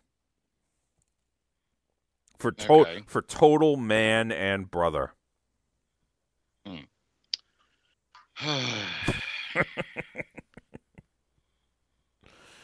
Oh, I, I, I enjoy I enjoy this game so much just because I, I, I know you don't like listening to this guy, and uh, yeah, I'm gonna say 13 and a half. I'm gonna say over. okay, of course. It's always over. And brother minus one and a half. Yeah. Okay, you're gonna go with brother. So he's got to say brother at least two more times than man, and Macho Man does not does not count. So Let's go. So here we go. Well, the first thing I want to do, Macho Man, is thank you personally for confirming everything I said about you, man. You proved your true colors at WrestleMania 5. You proved to all my Hulkamaniacs that you just couldn't live up to the type of man we wanted you to be, brother. All the shortcuts, man. All the jealousy, because the mania is more powerful than the madness and the lust in your eyes, brother. Because I'm the better man. You proved your true colors, man. And as I headed out of the ring with the WWF Championship, all of my Hulkamaniacs on my side, thank God, I got to the back room in time, man. I got there just as you were starting to manhandle my manager. As you had her bent down, twisting her arm. Oh, yeah, you're a big man. Um, manhandle is one word, just for the record. Oh. okay. Okay. The score. Manhandle. The score. Manhandle. The score right now is seven to two. Man, which is kind of. I expected him to say, uh, "Look, it's because he took the angle of I was the better man, man." Mm-hmm. Yeah. Oh. So let's let's go out for the second half. As you were screaming out in pain, I was there for the save. The cheap shot macho man, what you tried to do to me, that just doesn't matter anymore. Because now, I know exactly where you're coming from, macho man. You're a greedy man, brother. You want the WWF Championship so bad, you'd do anything for it. And I'm gonna use the belt Ding. as bait, brother. I'm gonna set you up and take you out, man. Wherever I go, whatever Ding. contract I get a chance to sign, I'm gonna put the WWF Championship on the line. Just hoping that I can get your name on the other side, brother. Because once I get the belt right where I want it, right between you and me, the whole issue is going to be real personal, man. You talk about hurting. You talk about the pain that you felt when Elizabeth double-crossed you. It's not true. You're the one that double-crossed yourself. And the pain is just now starting, Macho Man. This thing is so personal with me, man. I won't rest one single night until I completely destroy the madness. What are you gonna do when the largest arms in the world in Hulkamania completely destroy you? Jesus, that was a lot of man. It was eleven to five, man. Yeah. Oh God. Yeah. Oh, I, but I did get the over. Yeah, right? yeah, that that easily went over. I don't know why I made brother the favorite. I thought I thought he was gonna just slip into that. Christ all Friday. Oh, we got a milk commercial with the girl who wants to. Milk can help you get a great smile and gorgeous Oh, yeah. hair. But my body, the only difference between me and the guys is this dress. Hey, you can see we turned out just fine. Who is that? That's Jeffrey Kaiser. I can't really tell. Does she did she get a set of yabos or no? Uh, no, not. Oh, well, yeah, and it's kind kind of hidden. Uh, Yeah, We're, we're talking about a ten-year-old girl here, Richie. anyway, uh, I yeah, I I told you uh, the other day that I I want to just start sending you the most obscure Junior Soprano quotes that I can think of. Of course, that Mhm. that being from the scene which like half of our drops are from. Mm. When when so we get a movie trailer here, but I don't I don't Mhm. think this is the movie that I I love so much. But Oh. I'll get your take on it. Okay. Gage? First I play with Dad. Then Mommy came and I play with Mommy. We had an awful good time. What did you do? Pet Sematary. Rated R. Now Starts Friday, April 21st at theaters everywhere. Not the it's not the best commercial for Pet Sematary, but it did have uh, our old friend uh, Fred Willard there. Yeah. Is it Fred Willard? I'm I'm not sure. I'm not sure that that was him. No, I don't know. Yeah, the guy that's the judge. Isn't that Fred Willard? Isn't that his name? Or is that the guy? No, Fred Willard's the guy from uh, like the all the uh, Yeah, I I, what's it called? I, Uh, I backed it up there and Fred Gawain. Fred Gawain. Fred Gwynne. Yeah. Gwynne. Yeah, Gwynne. Yeah. Yeah. Yeah, he's in friggin' Pet Sematary. That's him in Pet Sematary, isn't it? Screaming right there at the, you know. I don't know. No, it's what's wrong with you? It's it, it's not it's not my genre. Horror is not really my genre. No, no, no, no. But Hey, remember when DJ Jazzy Jeff was bigger than Will Smith? And for the I people do. that haven't been calling, look, you got to call us 1 900 909 Jeff, right? Some days I tell jokes and Not stuff the like dumb that. man. jokes. No, the jokes are good. $2 the first minute, 45 cents each additional minute. Children, get your parents' permission before you dial. But don't forget, the number's still the same. It hasn't changed. Word 'em 1-900-909 Jeff. And we get with you. That was good. Yeah, they don't even put Will, Will's. He, the Fresh Prince, nowhere to be found. Oh, it's a Nope. local commercial for a, a local bakery. Hopefully, they don't uh, treat Christopher Moltisanti like a jackoff. I did they. Why'd you Why'd you shoot the ba- Did you shoot a baker in in the foot and tell Vito to go away? I didn't. No, but I think you did. Tell Vito to go away. Oh, uh, sorry, I mean Gino. no, I know it's funny, Vito. 1989, one year after the crash. Big money, big greed, big time. It's a street that stops for no one until this week when Live and Dangerous hit town. With Lady Godiva, the day Wall Street stood still. Also, how Hollywood stopped in its tracks for our lookalikes. Gordon Elliott, Live and Dangerous, Sunday at 10.30 on Fox 5. Get yourself a big TV.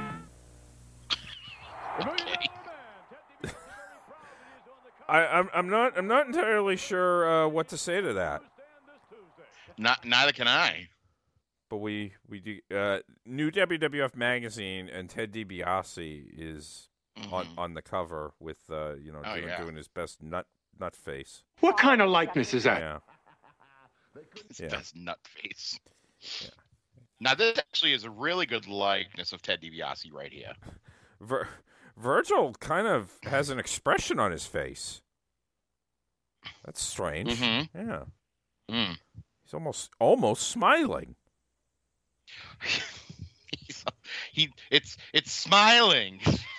That's the thing from the fucking with the duck when they kill the duck in uh Yeah. in the Christmas the movie. Oh right, right, yeah. It's it's it's smiling. Mm-hmm. Deny Sorry. the beauty of the million dollar belt, nor the brightest star of all, yours truly. They couldn't wait to put us on the cover of the latest edition of the WWF magazine, coming out this Tuesday. You better go out and buy them while you can, because I'm sending Virgil out here to buy up every copy across the country. Uh oh. Also, like Moltisanti, he's just gonna. My name was in the paper, so then he puts the quarter in to get the newspaper, and then takes all of them. What? I'm OG. There he is. The Buckman Street Baba. That's right, with his uh, with his jack his jacket that is too short for him because it doesn't reach his belly button. You also will notice something else. Steve Stone, the 1980 American League Cy Young winner Yeah. and uh, current uh, Chicago Cl- Cubs color man on marquee. Yeah. anyway, that's a function of me watching too many fucking uh, teams' local broadcasts. A- Oh, and, and also being dumb enough to have a take on all of them. Mm-hmm. One thing I, I will say is that um, Jack Edwards on NESN calling Bruins games, something definitely happened to him, and he, well, uh, he, he's he's just no good anymore at it. He's gotta go. Yeah, he's behind. that- he- he's behind the play. His brain doesn't keep up with with the play. I th- I think he had a stroke a year and a half ago, and they're hiding it from us. Mm. See, my conspiracy theories are particularly pointless in that uh, ninety-nine percent of our audience just will not care about that. Uh, yeah, no, I think uh, most people probably don't. I mean, I know I don't really care a lot about it, but I let you talk because what am I going to do? Huh? Kick you out of here? This is your show. I think also another conspiracy theory is that Beefcake was marking cards uh, in the game with your brother. How dare you? What? Why? You know what? I was gonna say, why haven't I had Brian on to interview him about the Beefcake poker game? But You then I know- you know realized I that was- that would require having Brian on. I mean, I was talking to him about this recently, and I was like, "But do you remember?" And he's like, "I don't really remember anything." And I was like, "I go, there's a fucking surprise. You don't remember the one exciting thing that fucking happened at your house?" It would be like a uh, testimony before Congress. I do not recall. Seriously. I do not recall the game in question. He's going to plead the fifth Is and it, everything. is it true that Beefcake uh, went in with a uh, king queen and he got uh, he got beat by an inside straight on the river? I don't know. Oh well, Beefcake's got his full hair here. We're not gonna be we're gonna be seeing that uh, change in a couple weeks. Sure. Yeah. In the center of the ring, and I don't think Stone's got anywhere to go but out. Stone going down to one knee. And it's just about over. Stone trying to hang on. Forget Steve Steve Stone trying to fight the uh, sleeper hold. I I had uh, I was I was talking about um, recently on um, it was on the Cronoso Monthly where we talked about the 1989 uh, Royal Rumble, which we had just recently covered. Yeah. But and I was bringing up how there was a conversation that Hogan had recently where he said if he could go back and tell his younger self like one thing about his future of his career, it would be that he would have done something other than the leg drop. And he had mentioned that maybe he would have just done like a sleeper hold, you know, because he had the largest arms in the world. And I was trying to get a conversation going about how ridiculous that sounds. that like Hogan's gonna do a sleeper hold like beefcake, and that would have been his finishing move. Well, no, I, I understand the whole leg drop thing because just from wear and tear, but there's going to be wear and tear on almost any move that he would have uh, chosen, right? I mean, yeah, may, maybe not if he did like a power slam or something, but then again, by the by the late '80s, I don't know. I guess Bulldog was using it for quite a while, but Well, I mean, I understand. I understand that the whole. I understand that the leg drop was like an explosive thing. To, uh, that wasn't what I was saying. I was saying like of all the moves, like he had a move. That No. uh, the axe bomb, Oh. like that was a you know, or he could have done like the clothesline from hell or something like that would have made more sense. It was the fact that Hogan said, "Oh, I'll just do a move from, uh, you know, I- I'll do a move that, that makes no sense because I have the largest arms in the world." yeah, the you know what I mean? Yeah, the axe bomber. I I never understood why he didn't incorporate that more and why that was only reserved for Japan Hogan Ichiban. Yeah. But Yeah. um yeah, he literally he literally killed Zeus in no holds barred. Oh, sorry, spoiler. Spoiler alert: We haven't gotten there yet. Yeah. yeah, well they got the graphic up on the screen there for no holds barred. Uh, you bet he's invading it, Jesse. As a matter of fact, on June the 2nd of this year, get set because there's going to be a major motion picture like none other, starring Hulk Hogan. It's titled No Holds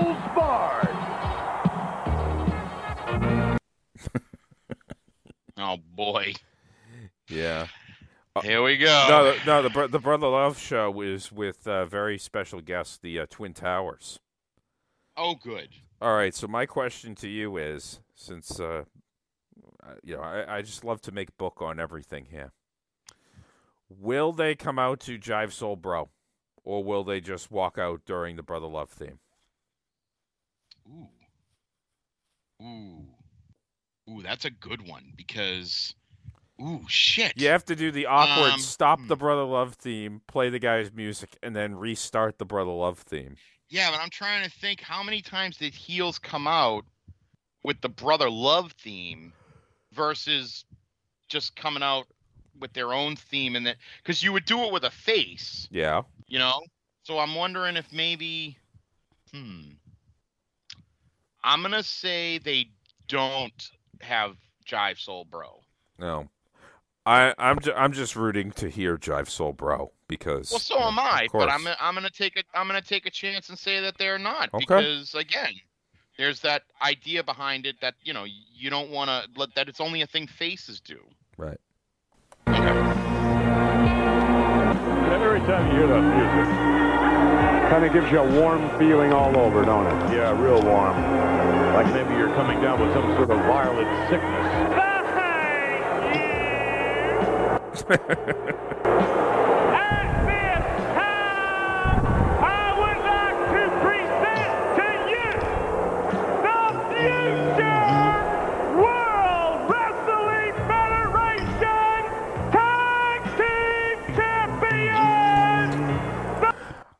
Barb, Barb and I never had a problem with Brother Love just completely disregarding us as the number one contenders at the tapings. Barb and I were a little upset though that uh, you know he he he dismissed us so quickly. I mean, we felt that we had an opportunity to come in and, and do what we can and, and make things happen and and we were just kind of cast aside and I don't know, we didn't really like that all that much. I mean, it just was you know, I mean, well, I'm, I don't want to say we were upset that it, they took away our title shot and gave it to you know the the Twin Towers because we Barb, Barb and I really did love Akeem and the Boss Man. I mean, they were really great guys, and and of course we all know Slick is a wonderful man. I mean, Slick was my manager later on in life, so you know, I mean, we had that connection as well. I just think it would have been nice if there was like a, you know, th- they Demolition had spread the love and let us be part of it too, because you know we always had good matches with them. Um, I think Fuji was always excited when we had good matches with them. So it would have just been nice if we had a little bit more uh, time with them. But I, I can understand what happened. Yeah, we've had a couple of listeners feed us uh, the clips of a, Warlord shoot interview. And yes. uh, that's the way I have to consume those shoot interviews. I can't sit down and watch like the full hour and a half, two hours. I need to watch like the warlord bitches about the WBF guys. Like it's like finally we found something that the warlord has a problem with. yeah, I mean we thought we thought nothing could get him when he said that he was a fan of uh, the Warrior, but apparently, yeah, we found it.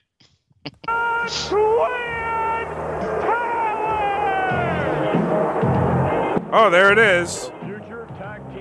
Jive Soul Bro.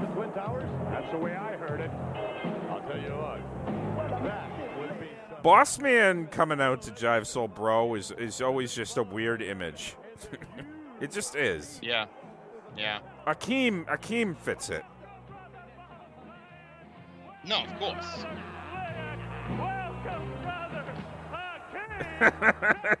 Akeem slipped him some skin. Give him some five on the flip side. I met this story and I told a lot of stories. About boo. That's twice you've been right on the money this week because you're right. This is the most awesome tag team ever assembled in the history of the World Wrestling Federation.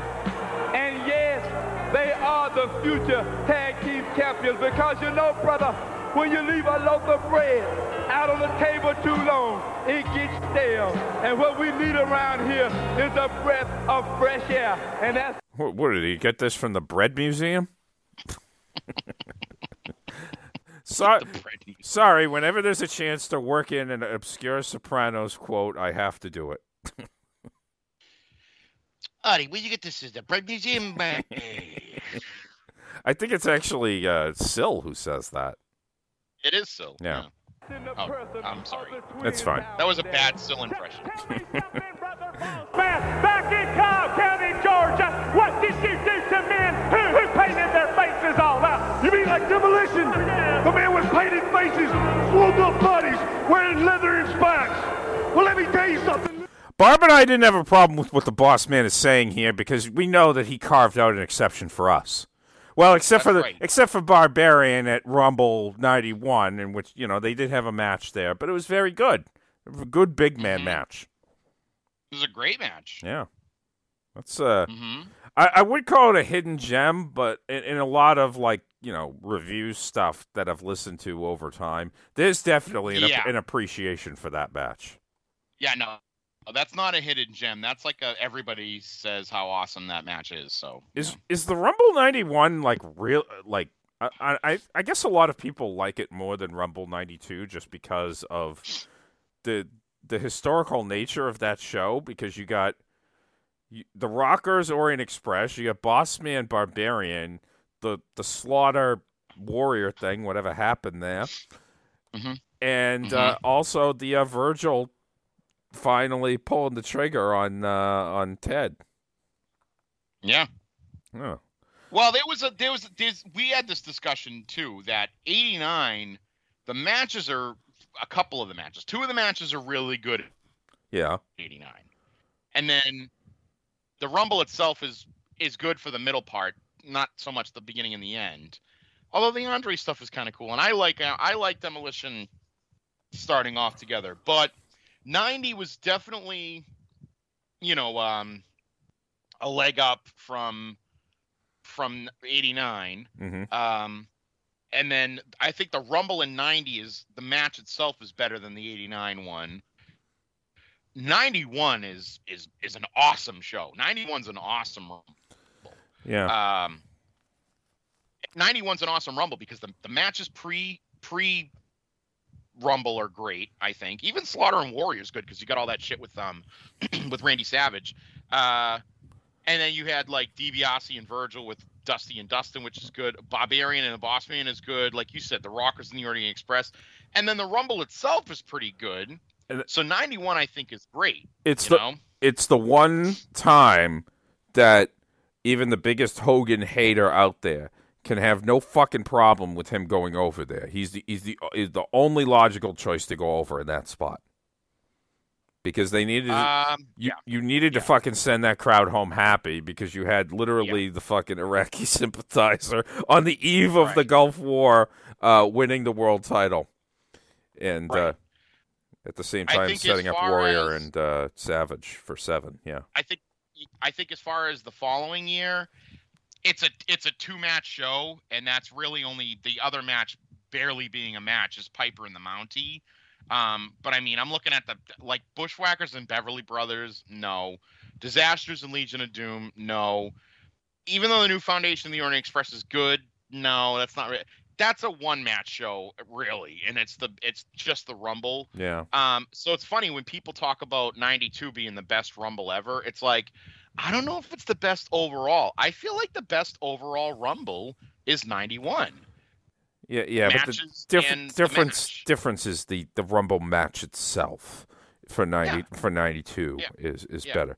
Uh, th- there's a lot of people who like to speak for the uh, ninety Rumble as being very good as well, and uh, Yeah, the 90 Rumble's great. It's just, I think the 91, the matches pre Rumble are better than the matches pre Rumble for 90.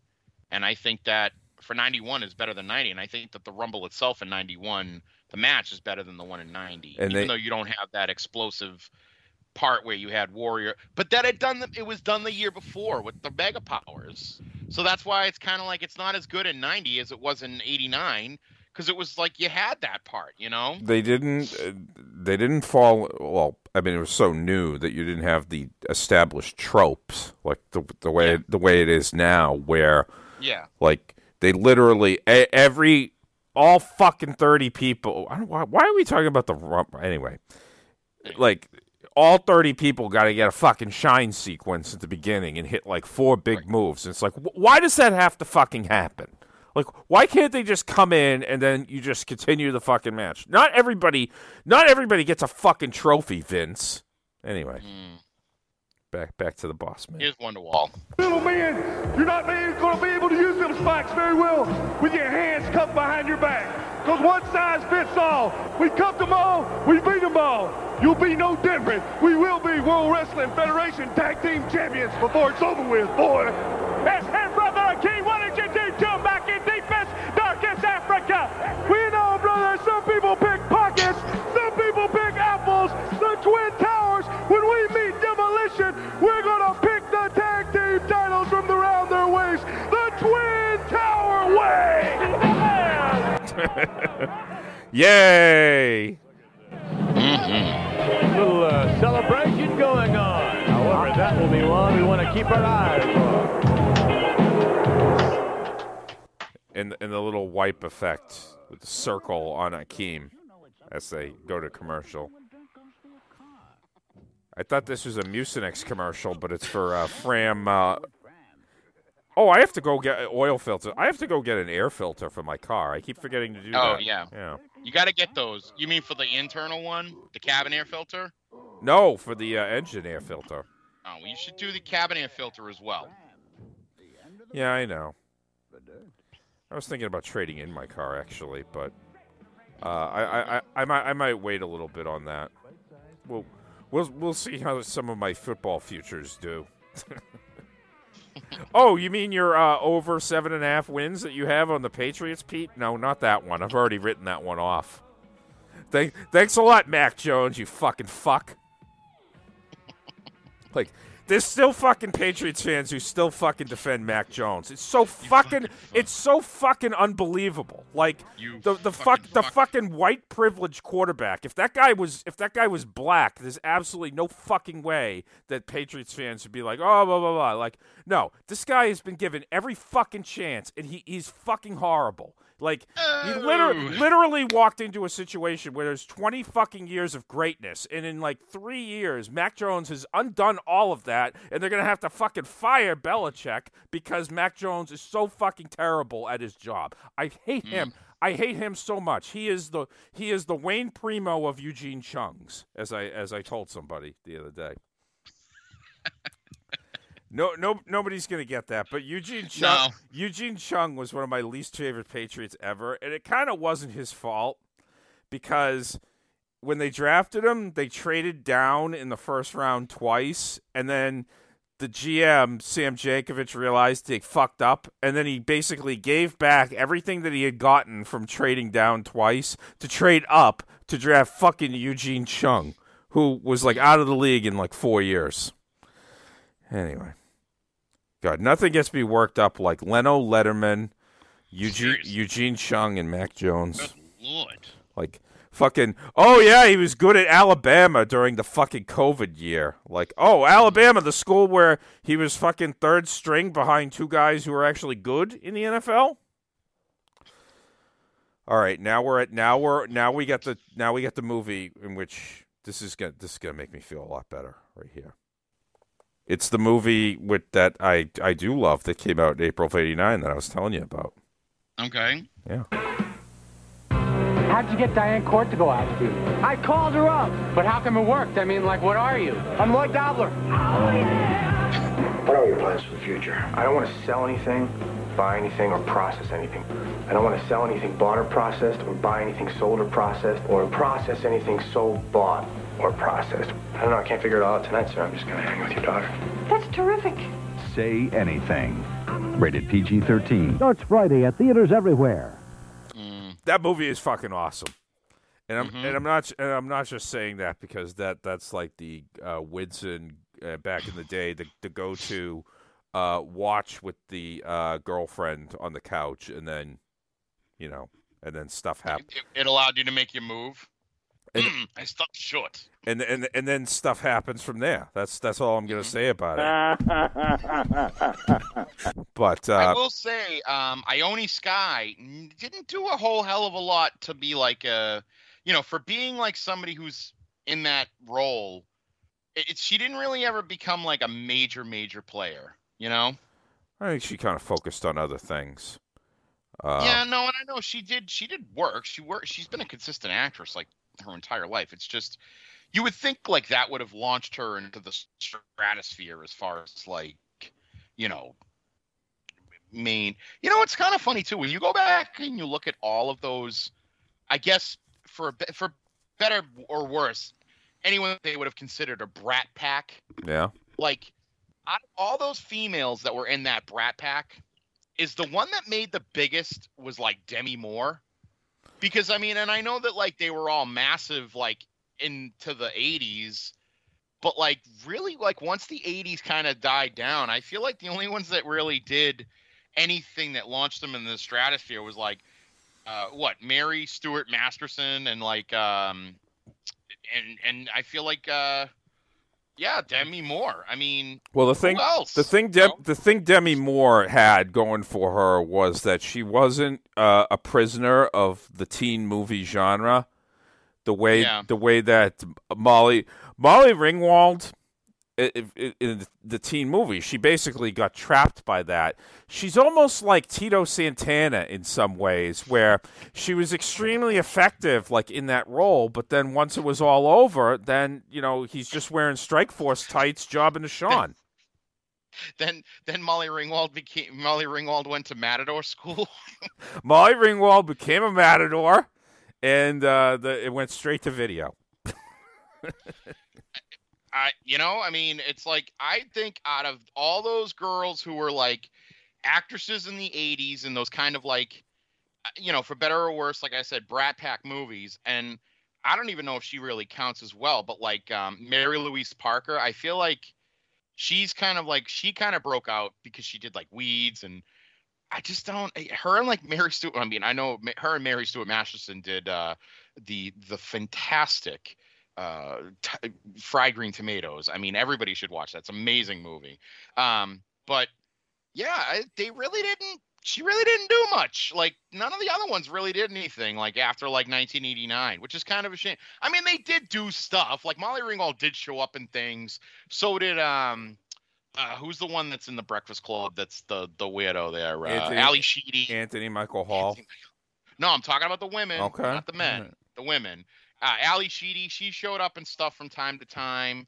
Uh, I mean, you could go into like Mayor, what's it, Mare Winningham, Willingham, or whatever. The, like, if you look at like, like a St. Elmo's Fire, like, yeah, it just sucks. Like, they really didn't all, you know, they didn't all go crazy, you know? Cusack was kind of adjacent to that whole group. He was kind of like the way that like Jackson Browne was to the Eagles. Like Jackson Yeah. Browne is to the Eagles as John Cusack was to the Brat Pack. Like he was he was on the periphery. Mm-hmm. Um, but he's, I mean, uh, the the character is so good in, in this movie. And John Mahoney as as the father, everybody thinks of him as like Frasier's dad. Oh no, no, he is fucking Mr. Court. John Mahoney is a full. I make their lives better. Like, oh god, what a, what a great. And he go he goes to the he, he goes he goes to the can for uh, tax evasion. I did 20 fucking years. Well, I don't know if he does that Tax- long, but Tax evasion? well, you know, with Med- Medicare fraud, it's like it- it- no. it's a very well written, like it, you know, and it's you know he commits his crimes in a subtle fashion. You know, It's kind of like it's kind of like the entire secondary storyline in Wall Street with Martin Sheen and Charlie Sheen. It's like everybody focuses on the relationship between Charlie Sheen and Michael Douglas. Go back and watch Wall Street, but just pay more attention to the Martin Sheen Charlie Sheen relationship. So good. Yeah. So good. Well, I love the movie Wall Street uh, as well, except I would really like to get a edited version of that where uh, Mm-hmm. all of the Daryl Hannah scenes are, are cut out because she is a, she she fucking ruins that movie like every time she appears on screen. Like it is like she's it, it's it's the fucking Maggie O'Hooligan award, you know, from Caddyshack. Yeah. Like every time she appears, it's like oh god. Anyway. Unlike unlike Margot Robbie in Wolf of Wall Street. Yeah, I guess. I never saw that. Right? No. I didn't see actually I never saw Wolf of Wall Street either. Or as Mike Francesa once called it, the werewolf of Wall Street. That makes way more sense. Drinkers young and old will be the winners of a giant Nintendo Game Center and lots of other prizes. Hey, Lizzie, I play the game, please? No, but you don't play. I would I would have fucking wanted that Nintendo Game Center so badly. And then Absolutely. and then people would have wanted to come over to my house and I would have told them, "No, fuck you." Because I you know why? You know why? You know why, Miss Elizabeth? Because I keep all my fucking receipts. Oh god. I love how this is just Oh, it's a boy. it's a clip show of superstars and now we're doing Jake versus Andre. And this proves my theory that this is the third most uh, billed match on the show rather than the tag team title match. Yep. Yeah, 'cause the only yeah we saw highlights from the Intercontinental title match. Yeah. We saw highlights from the main event. hmm Andre's hair was a little bit puffy there. Uh, it's almost like Studd should have given him a haircut here too. Oh, remember that? Yeah. Why why are we showing Jake's entrance? Well, how is how is this important? I don't know. 50 pounds on Jake. Look at look at it, driving it in, Gorilla. John Studd laying a count on him here, but he's breaking before the five. He's He not is. breaking any rules. He is. He's taking full advantage of them. Look at those two ham hocks right around the neck of Jake. I learned what ham hocks were based fr- um, from Gorilla Monsoon. I remember the first time I saw an actual ham hock, and I went, "This doesn't look like a hand." Yeah. Does it? Uh, Andre's hand is actually bigger than Ham Hock's. uh. I could just picture Gorilla, like in the, you know how you always talk about the Gorilla grocery store. Oh yeah, yeah.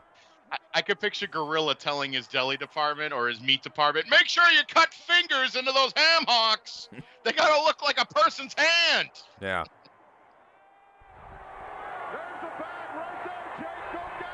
I, I, this is the thing I, I didn't mention this. Watching this. What? I didn't mention to this. I didn't think. I don't think I mentioned it while we were watching this match. But this is the thing that irritates me is that Jake doesn't even take advantage of Andre being tied up in the ropes. Really. Yeah, yeah. He he kind of slow plays it and then doesn't really do anything. Yeah. Which leads me to believe that this entire match is just to set up Studd and Andre Oh. and had nothing to do Well- with, you know, and then to set up Jake and DiBiase. yeah, That's spin it. that off. So I think it was effective in that way, except the fact that Studd and uh, Andre never really happened. Right. So, and Studd was going to be the guy in the Duggan spot at SummerSlam. So, now that's the part that kind of makes me laugh is when Studd is like, "Hey Jake, don't bring the snake into the ring," and he's standing in the corner, and Andre just fucking splashes him. I know. So you gotta, re- you gotta, you know what, Andre? You know what his deal was? What? He keeps his receipts. Oh, Andre, absolutely. Hey, if some dude, have- some dude fucking cut my hair, I'd feel the same way. Please. Yeah. I have several receipts in my bag, and I'm going to bring them all with me to the WrestleMania. He also got to save his receipts from his ga- for his gambling losses at the casino. That's right. Vince is going to pay these. Andre just nailed Big John Studd, and John Studd returns the favor. I don't expect to see anything like this. And Jake is untying all oh, from the outside, the Million Dollar Man. You got to appreciate DiBiase just taking the snake bag. Like he's not afraid of snakes. We've established No. that now. This is the first guy Jake has wrestled that's not afraid of snakes. Yeah. And the interesting thing is he doesn't have Virgil do it because Virgil is probably afraid of the snakes, right? I would say so because I don't think Virgil ever went into the bag and took the belt and all of uh, Yeah. however long that fucking fiasco went for. Yeah, we had to establish that. A few things to say directed toward one Andre the Giant. All right, so yeah, we are establishing Studd and Andre. So Studd, Studd is in the smoking area. Uh, he's in the smoking room of the orgy house to uh, discuss his issues with Andre.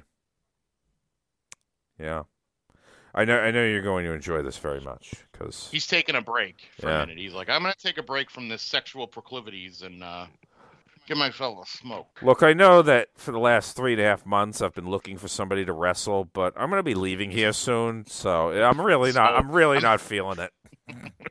I might as well just end it with Andre. Yeah, I'm. I'm just going to go back and uh, managing my orgies, and uh, and that's that. I mean, I mean, I don't know. If you thought of it like realistically, like let's put our kayfabe hats on. Mm-hmm. Would you rather be in an orgy or mixing it up with Andre all over the country? Hmm. Let me think. Um, Yeah. Orgy. Yeah. Yeah. So you know. Oh, God, please. Can you blame him? Yeah, I. I would not. Yeah. B5 from Andre the Giant when we met in WrestleMania 5 in the center of the ring and our eyes locked. The whole world could see that Big John Studd is every bit of a giant as you are. And when I looked in your eyes, Andre, I saw you flicker. I saw you start to flinch. I saw you feel that the legend of Andre the Giant is threatened. And when I turned my back and you grabbed me and you choked me down, that told me what kind of giant you are. That told me you're a giant with a real big yellow streak running down the center of your back. And when we meet, Andre, and we will meet in the center of the ring, I will pick you up, all 500 pounds of you, and slam you to the center of the ring, hmm. Andre. And then I'll cover you, and it will be one, two, three, and that's the end of the legend. No way, Giant. Well, first of first of all, he hasn't watched many fucking Andre matches because Andre ain't working center of the ring anymore. He's got to stay near the fucking No. ropes. So, Yeah. and uh, and you ain't fucking picking him up. You know what I find funny? You know what I find funny? What? That the three WrestleManias that John Studd appeared in, he was involved with Andre every all of them and all of them. Yeah, in, in the battle royal, uh, he kind of split time between Andre and, and some of the football players as well. Yeah, but he was still involved with Andre. Yeah, well, it's a nat- You know? natural rivalry there. Oh, that's right. Uh, Jackie Joyner Kersee's coming off the gold medal, so she's in commercials now at, at this point. Ah, yes. Doesn't really work well on a podcast considering it's like black and white footage and like no- nothing being said. Even though it's even though it's almost a year later. Yeah. But I guess. Oh, know- oh, she's drinking Seven Up though. The Summer Olympics weren't until September of '88, so it was really like seven months. Oh, okay. This is a commercial. I don't know why. I don't know why that was. I know that when they've had the Olympics in Australia, they had to have it in like November. At least the 1956 version. I think the 2000 one they had it in September. Um. What was where was eighty? Was 88, 88 was in L.A. That, right? that wa- 80, 1988 was in South Korea. Oh, okay. Yeah. Eighty four was L.A. Yeah. You had, the, the fucked up time zones in '88, so like they had like no live. I remember that was an issue for a long time. Is like NBC would show almost nothing live, but Yeah. but na- nowadays they they they, they, they kind of get forced into that. But also they have enough Yeah. they have enough pull where stuff can get scheduled for like the United States time zones. So even if you have the Olympics in Japan, they'll schedule shit at weird times. Yeah. That was a new edition hotline. That wasn't the Bobby hotline. No, kind of interesting. Hey, look at this is the guy that this is the guy that took care of Junior at uh for obscure that little kid that used to run around breaking balls. yeah, the uh, the one who uh, had the, got tail- sold to bad drugs. Yeah. yeah, Jesus Christ, this guy's what is this? The, a tuxedo match? Oh, For the well-dressed man. NBO menswear. A little bit more about No Holds Barred, the film released on June 2, starring Hulk Hogan. I'm good, You can find Vince. out a great deal more about it if you read the WWF magazine that's on sale this Tuesday. You know, McMahon, I'm taking real exception to this. What do you mean? Because Hollywood is my territory. How would Hogan like it if I came out of retirement back in the ring and beat him, which I surely could do, and took his title? I don't know if he'd like that at all. Highly like Right now, let's go back up to ringside. That's what she's saying. Yeah. Please. Seriously. yeah. Take it easy, Jess. Well. Well. How would you like it if I came out of retirement? Well, he wouldn't be in the That'd broadcast booth Then I anymore. wouldn't have to give you. I wouldn't have to give you uh, your retirement package. Yeah. And here's Barb by himself. Mm. Let me tell you. Yeah. But of course, he's still wearing like the Powers of Pain get up. He's got to get his heat back. Yeah, Ricky Ataki, and he's doing the point. Oh, wow. He's doing the point thing. One of the favorites here on GFA. That's Live. right. Glad he finally recovered from Valentine hurting his leg. Mm. There's an individual waiting in the wings who's looking forward to doing just that. Oh yeah, Jim the Anvil Neidhart is the singles feud that they're setting up for the Barbarian because they've kind of split the Hart Foundation so that Bret can go wrestle perfect. Mm. You know, it's a time limit draws around the horn. Yeah. So yeah, or maybe it's just that Anvil remembers his time with Fuji and uh, has an issue with Barb uh, working with him. I don't know. Uh, I need. I just need to do this again. Fuji la la. like Jim Neidhart, what's his motivation? Nobody cares. Nobody cares. Nice hat. Barbarians, you'd like to listen to Master Fuji. He tells you about pain and torture and hurting people. Well, let me tell you something, baby. You better be able to take it as well as dish it out. Because if you two jokers want to come under me, I'm going to roll above you like a steamroller. Da! yeah. I mean, Ne- Neidhart is better suited, I think, to be a tag guy. Yeah. Be like the big guy, you know, work with a more technical wrestler, a smaller guy, and he can be the big guy who provides essential character elements.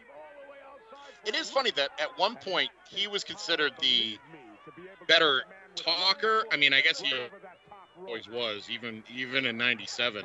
But uh, once Bret finally had something to bitch about, but I don't know. It's just I never could. I never could take Jim Neidhart seriously ever.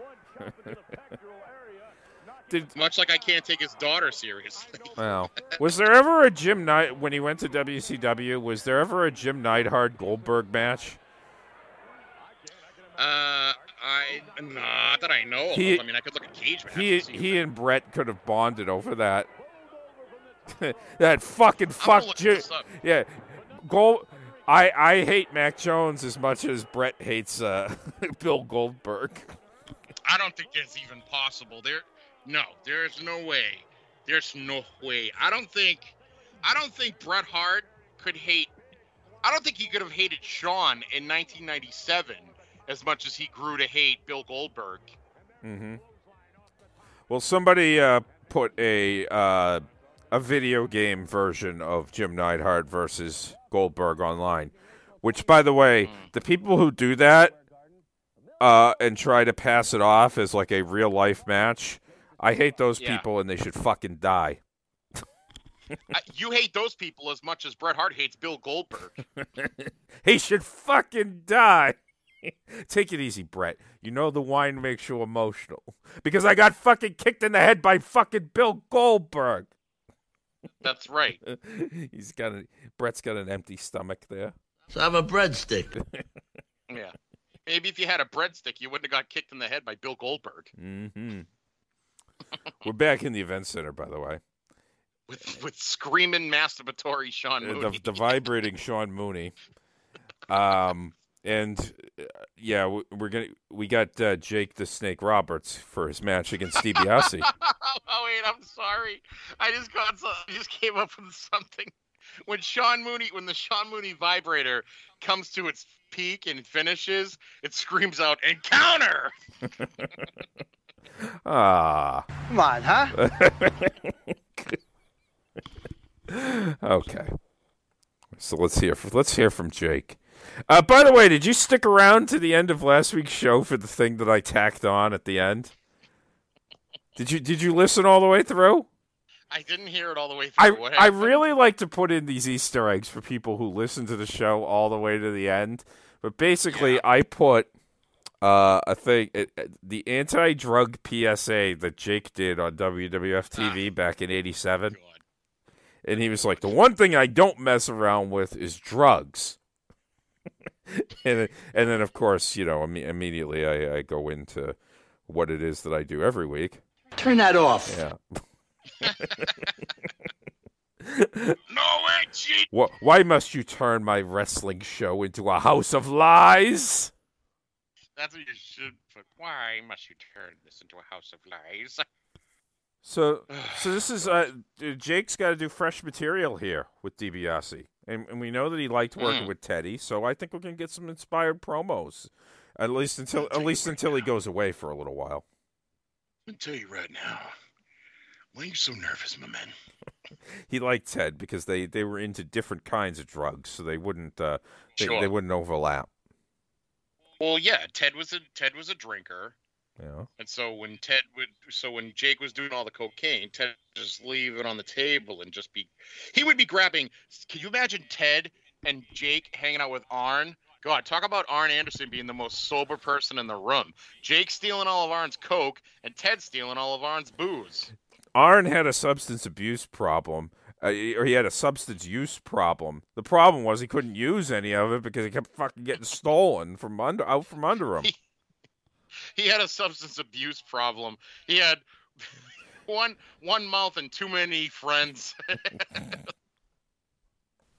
You know what gets me? Just about the time you think you got all the bases covered, somebody comes in and tries to steal home plate on you.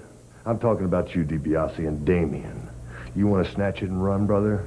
I'm going to break you of a nasty habit. That habit being you don't mess with this man Snake. You don't want none of me. Believe me, DiBiase. I don't play these little games with the throwing out the money. No, sir, I don't want to be bought. You can't buy me. And you can't afford to pay the price that it would cost you to wrestle me either. The Snake to face the Million Dollar Man, the new World Wrestling Federation champion Hulk Hogan to face the Macho Man Randy Savage. All right, this is now. No, you're you're part you're part of the program. Oh no. Oh no. So it's a- I don't want to watch this. it's a rare- I don't want to see a sad Savage. uh, sad, no, super intense, and it's a rare promo of Savage post title reign, but pre Sherri. Mm-hmm. Yeah. I don't know. All right, Randy, These- tell me. This type of shit interests me. It just does. I don't know.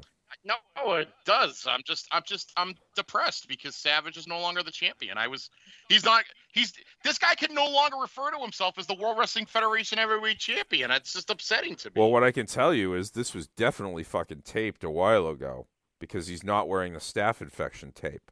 Because uh, hmm. uh, did it heal that quickly? I don't know. Mm, no. I don't know. I don't know about that. We got some real continuity errors here on this program. Come on, huh? Yeah.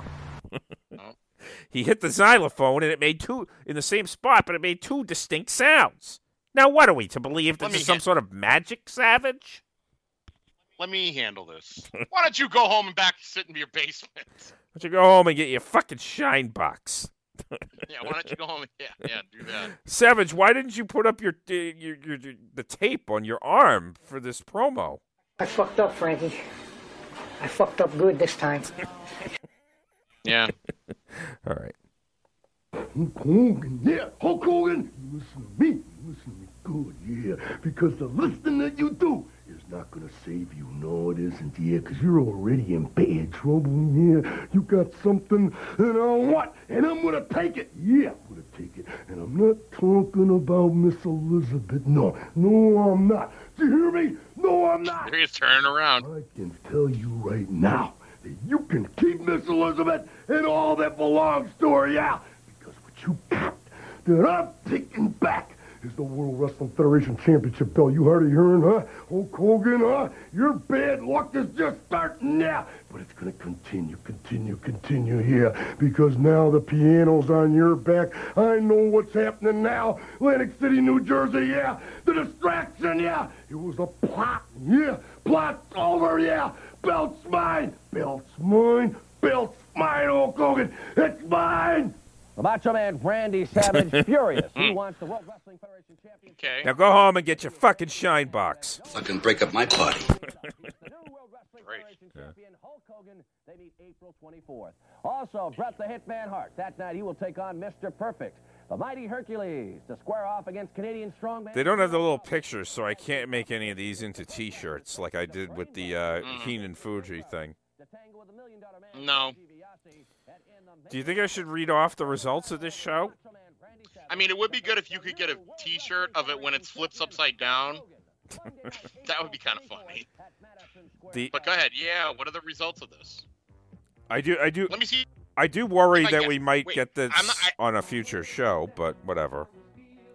Yeah. All right. Don't tell me the re- what the fuck is this guy doing? Do you see this guy dancing? here? Yeah, it's for Gibraltar. Gibraltar, Tran- Gibraltar transmission. This guy's doing a jive dance. yeah, I know.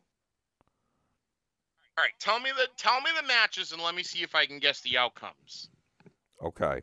You mean uh, obviously you mean the matches as they actually happened rather than announced because you might have substitutions.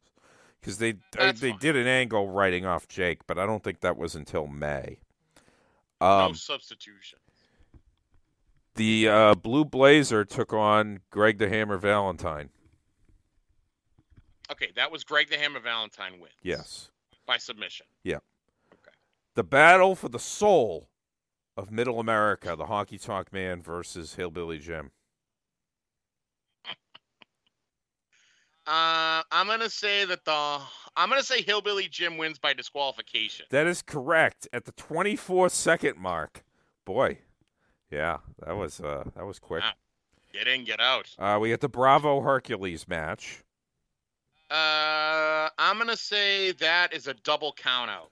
Nope, Bravo pinned Oh. Hercules, but uh, holding on to the ropes for leverage. Uh, Okay. Incidentally, that aired on primetime in October, which is weird. That like six months later. Mhm. Uh, Boris Zhukov versus Paul Roma. I I'm gonna say Boris Zhukov. Uh, no, Roma Roma pinned him in twelve twenty one. Fucking Paul Roma versus Boris Zhukov going twelve twenty one. In the year of our Lord, 1989. Good lord. Yeah. Okay. Uh, Jake and Ted. I'm gonna say that's a double count out. Jake pinned Ted at 16-16 via Wow. via roll up. Wow. Yeah. Okay. All right. Okay. Uh, Bret versus Perfect. That I know was a draw, right? Time limit draw. 20 minute draw lasting 1905. yeah, yeah. Uh, Bushwhackers and Arn and Tully. Arn and Tully. The Bushwhackers defeated Arn Anderson and Tully Blanchard at 10.02 when Butch pinned Anderson after Luke headbutted Anderson in the midsection as he was attempting to power slam Butch with Butch falling on top for the pin. After the bout, Andre the Giant came out to clear the Bushwhackers from the ring. After that, Ronnie Garvin came down to the ring and shit, shit talked Andre for a little bit before slamming him through the Madison Square Garden mat. The show was delayed by 25 minutes as they repaired the ring. That is absurd. Wow. And then, Okay. and then in our main event, it was, of course, uh, Savage and Hogan. Yeah. Which I'm gonna say that ended with a count out. It did, yes. Or disqualification or something. Yeah, it was Savage via 'Cause I know Savage Savage won a lot of those as a count out. Savage beat Hogan by a count out in 1036. Fucking Boris fucking Zhukov versus Paul Roma got more time than Savage Hogan. Can you fucking believe that? What you don't know is that the Boris Zhukov match was the last match on the card, and that was because they were giving them so much time to get everybody. They wanted to get everybody out. the, the the old curfew draw at MSG. They could have done that with uh, Roma and uh, Zhukov. Like, all right, let's give everybody time to go to their uh, various subway and commuter trains. That's correct. Yes.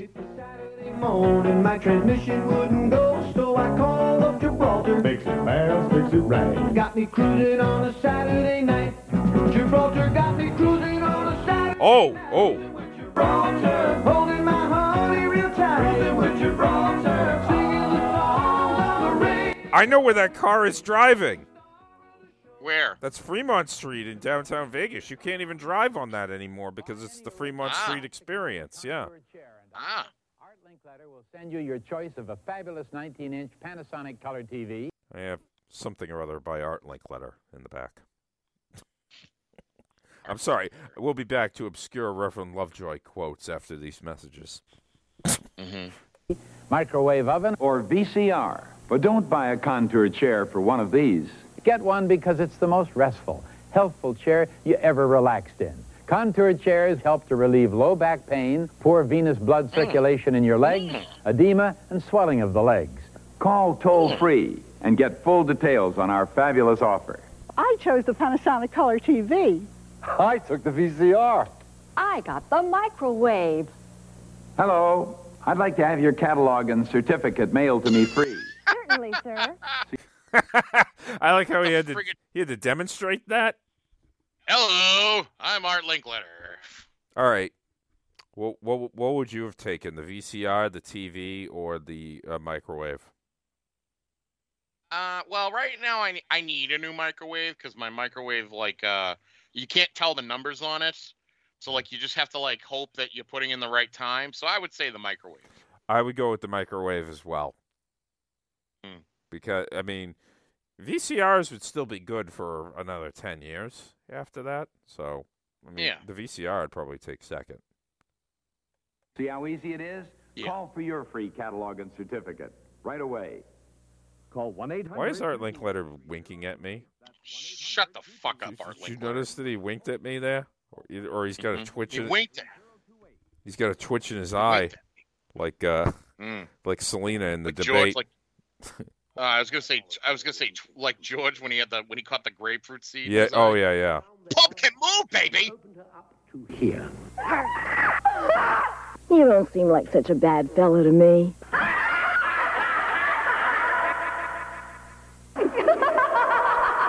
You didn't think I was.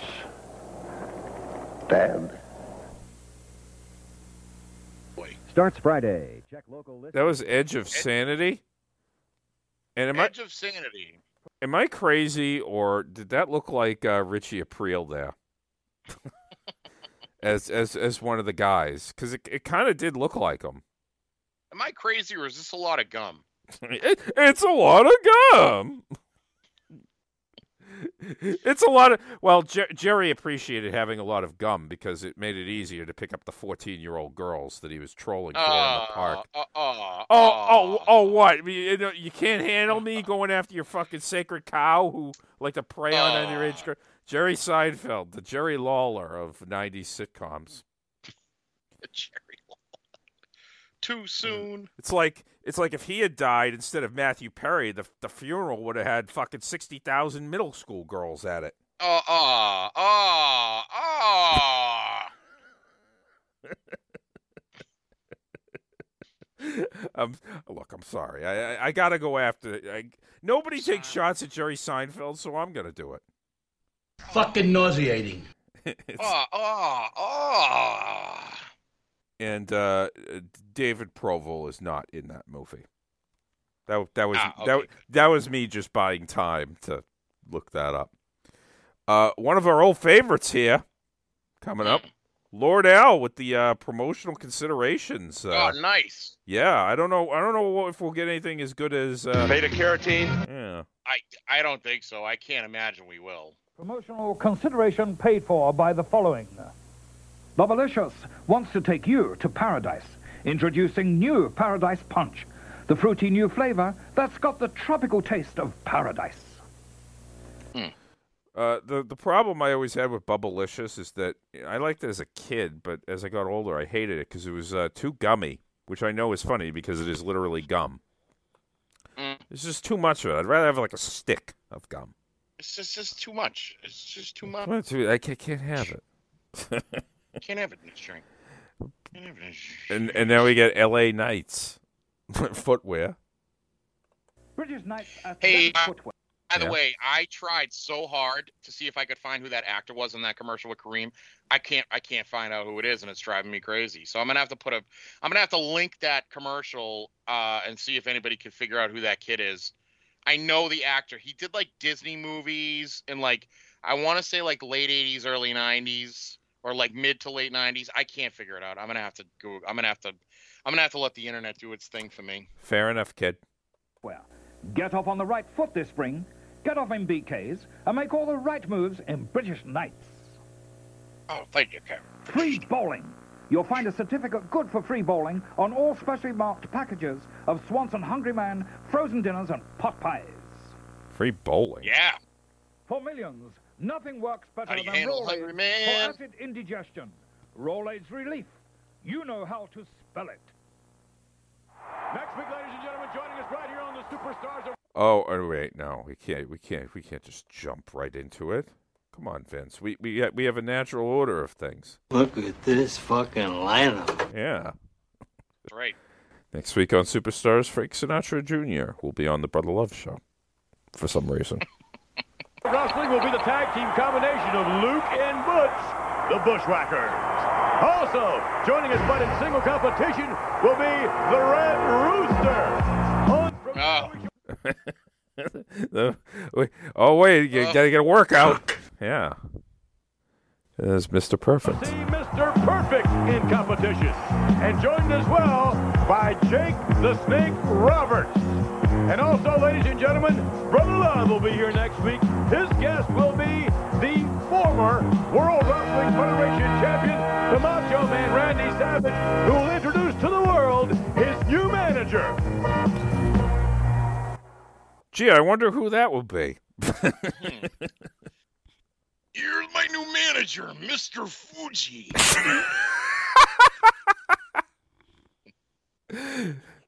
That Let that me tell you, Hulk Hogan. the returning Johnny V will manage. Uh, will manage Randy Savage from now on. The Grand Wizard.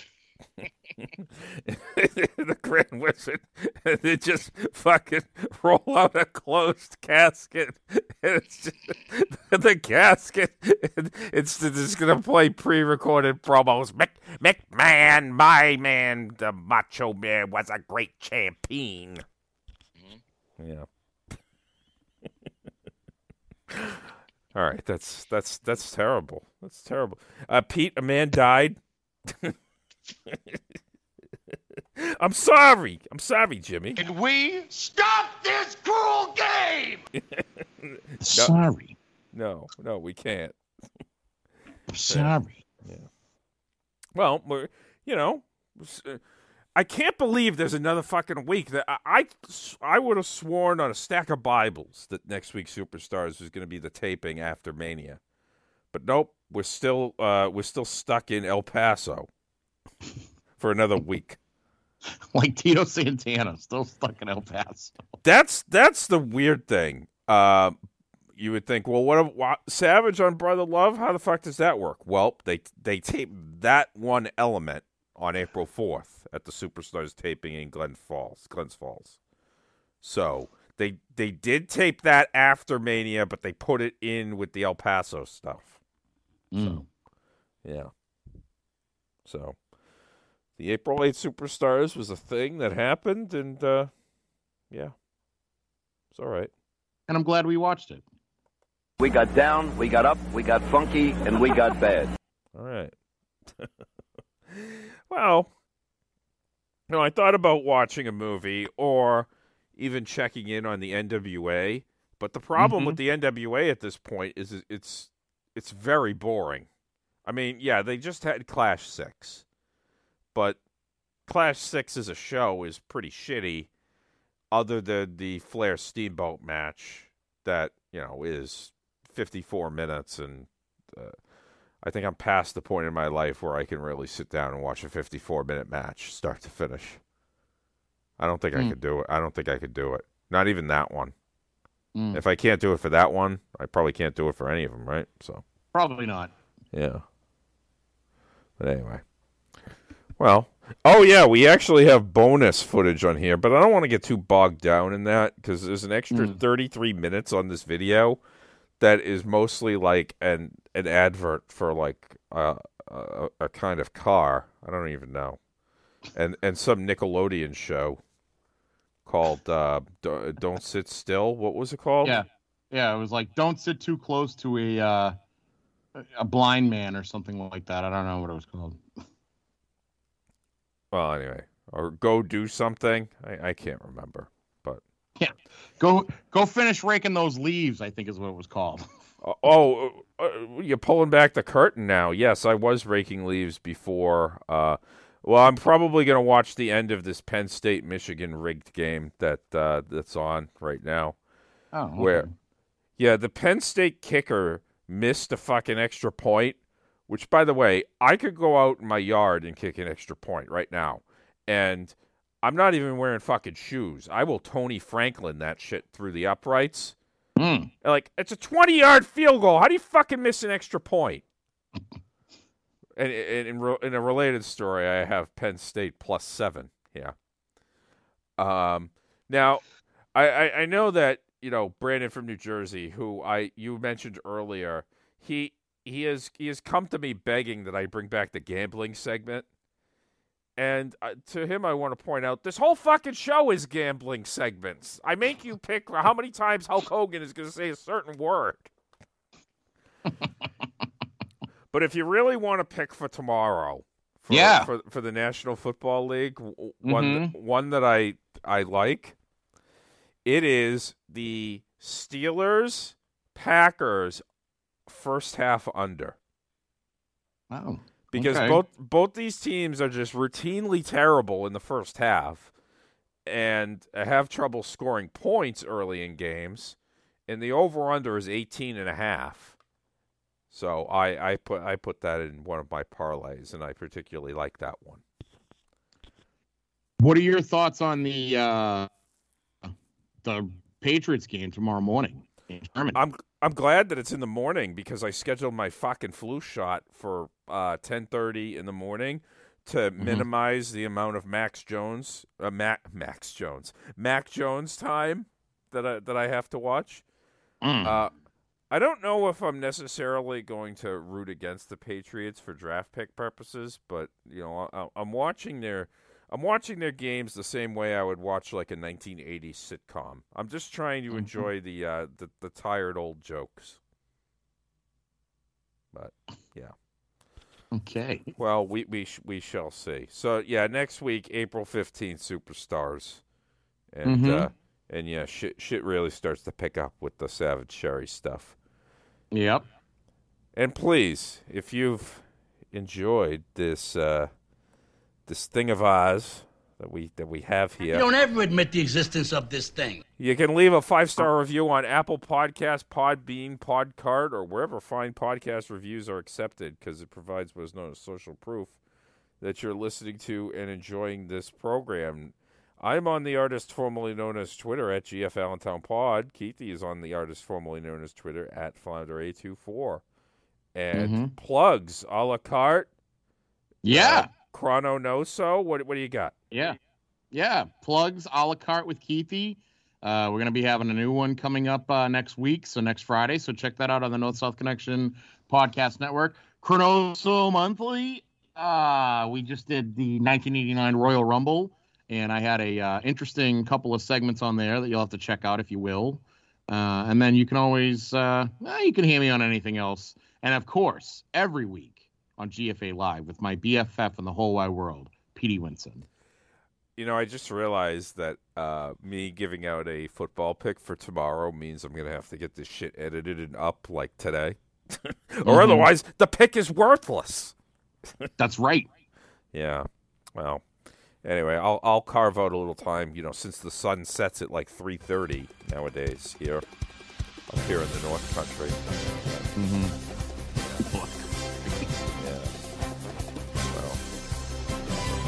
Anyway, fi- thank you once again for, for joining me. Thank you for listening. And tune in next time for another exciting edition of GFA Live.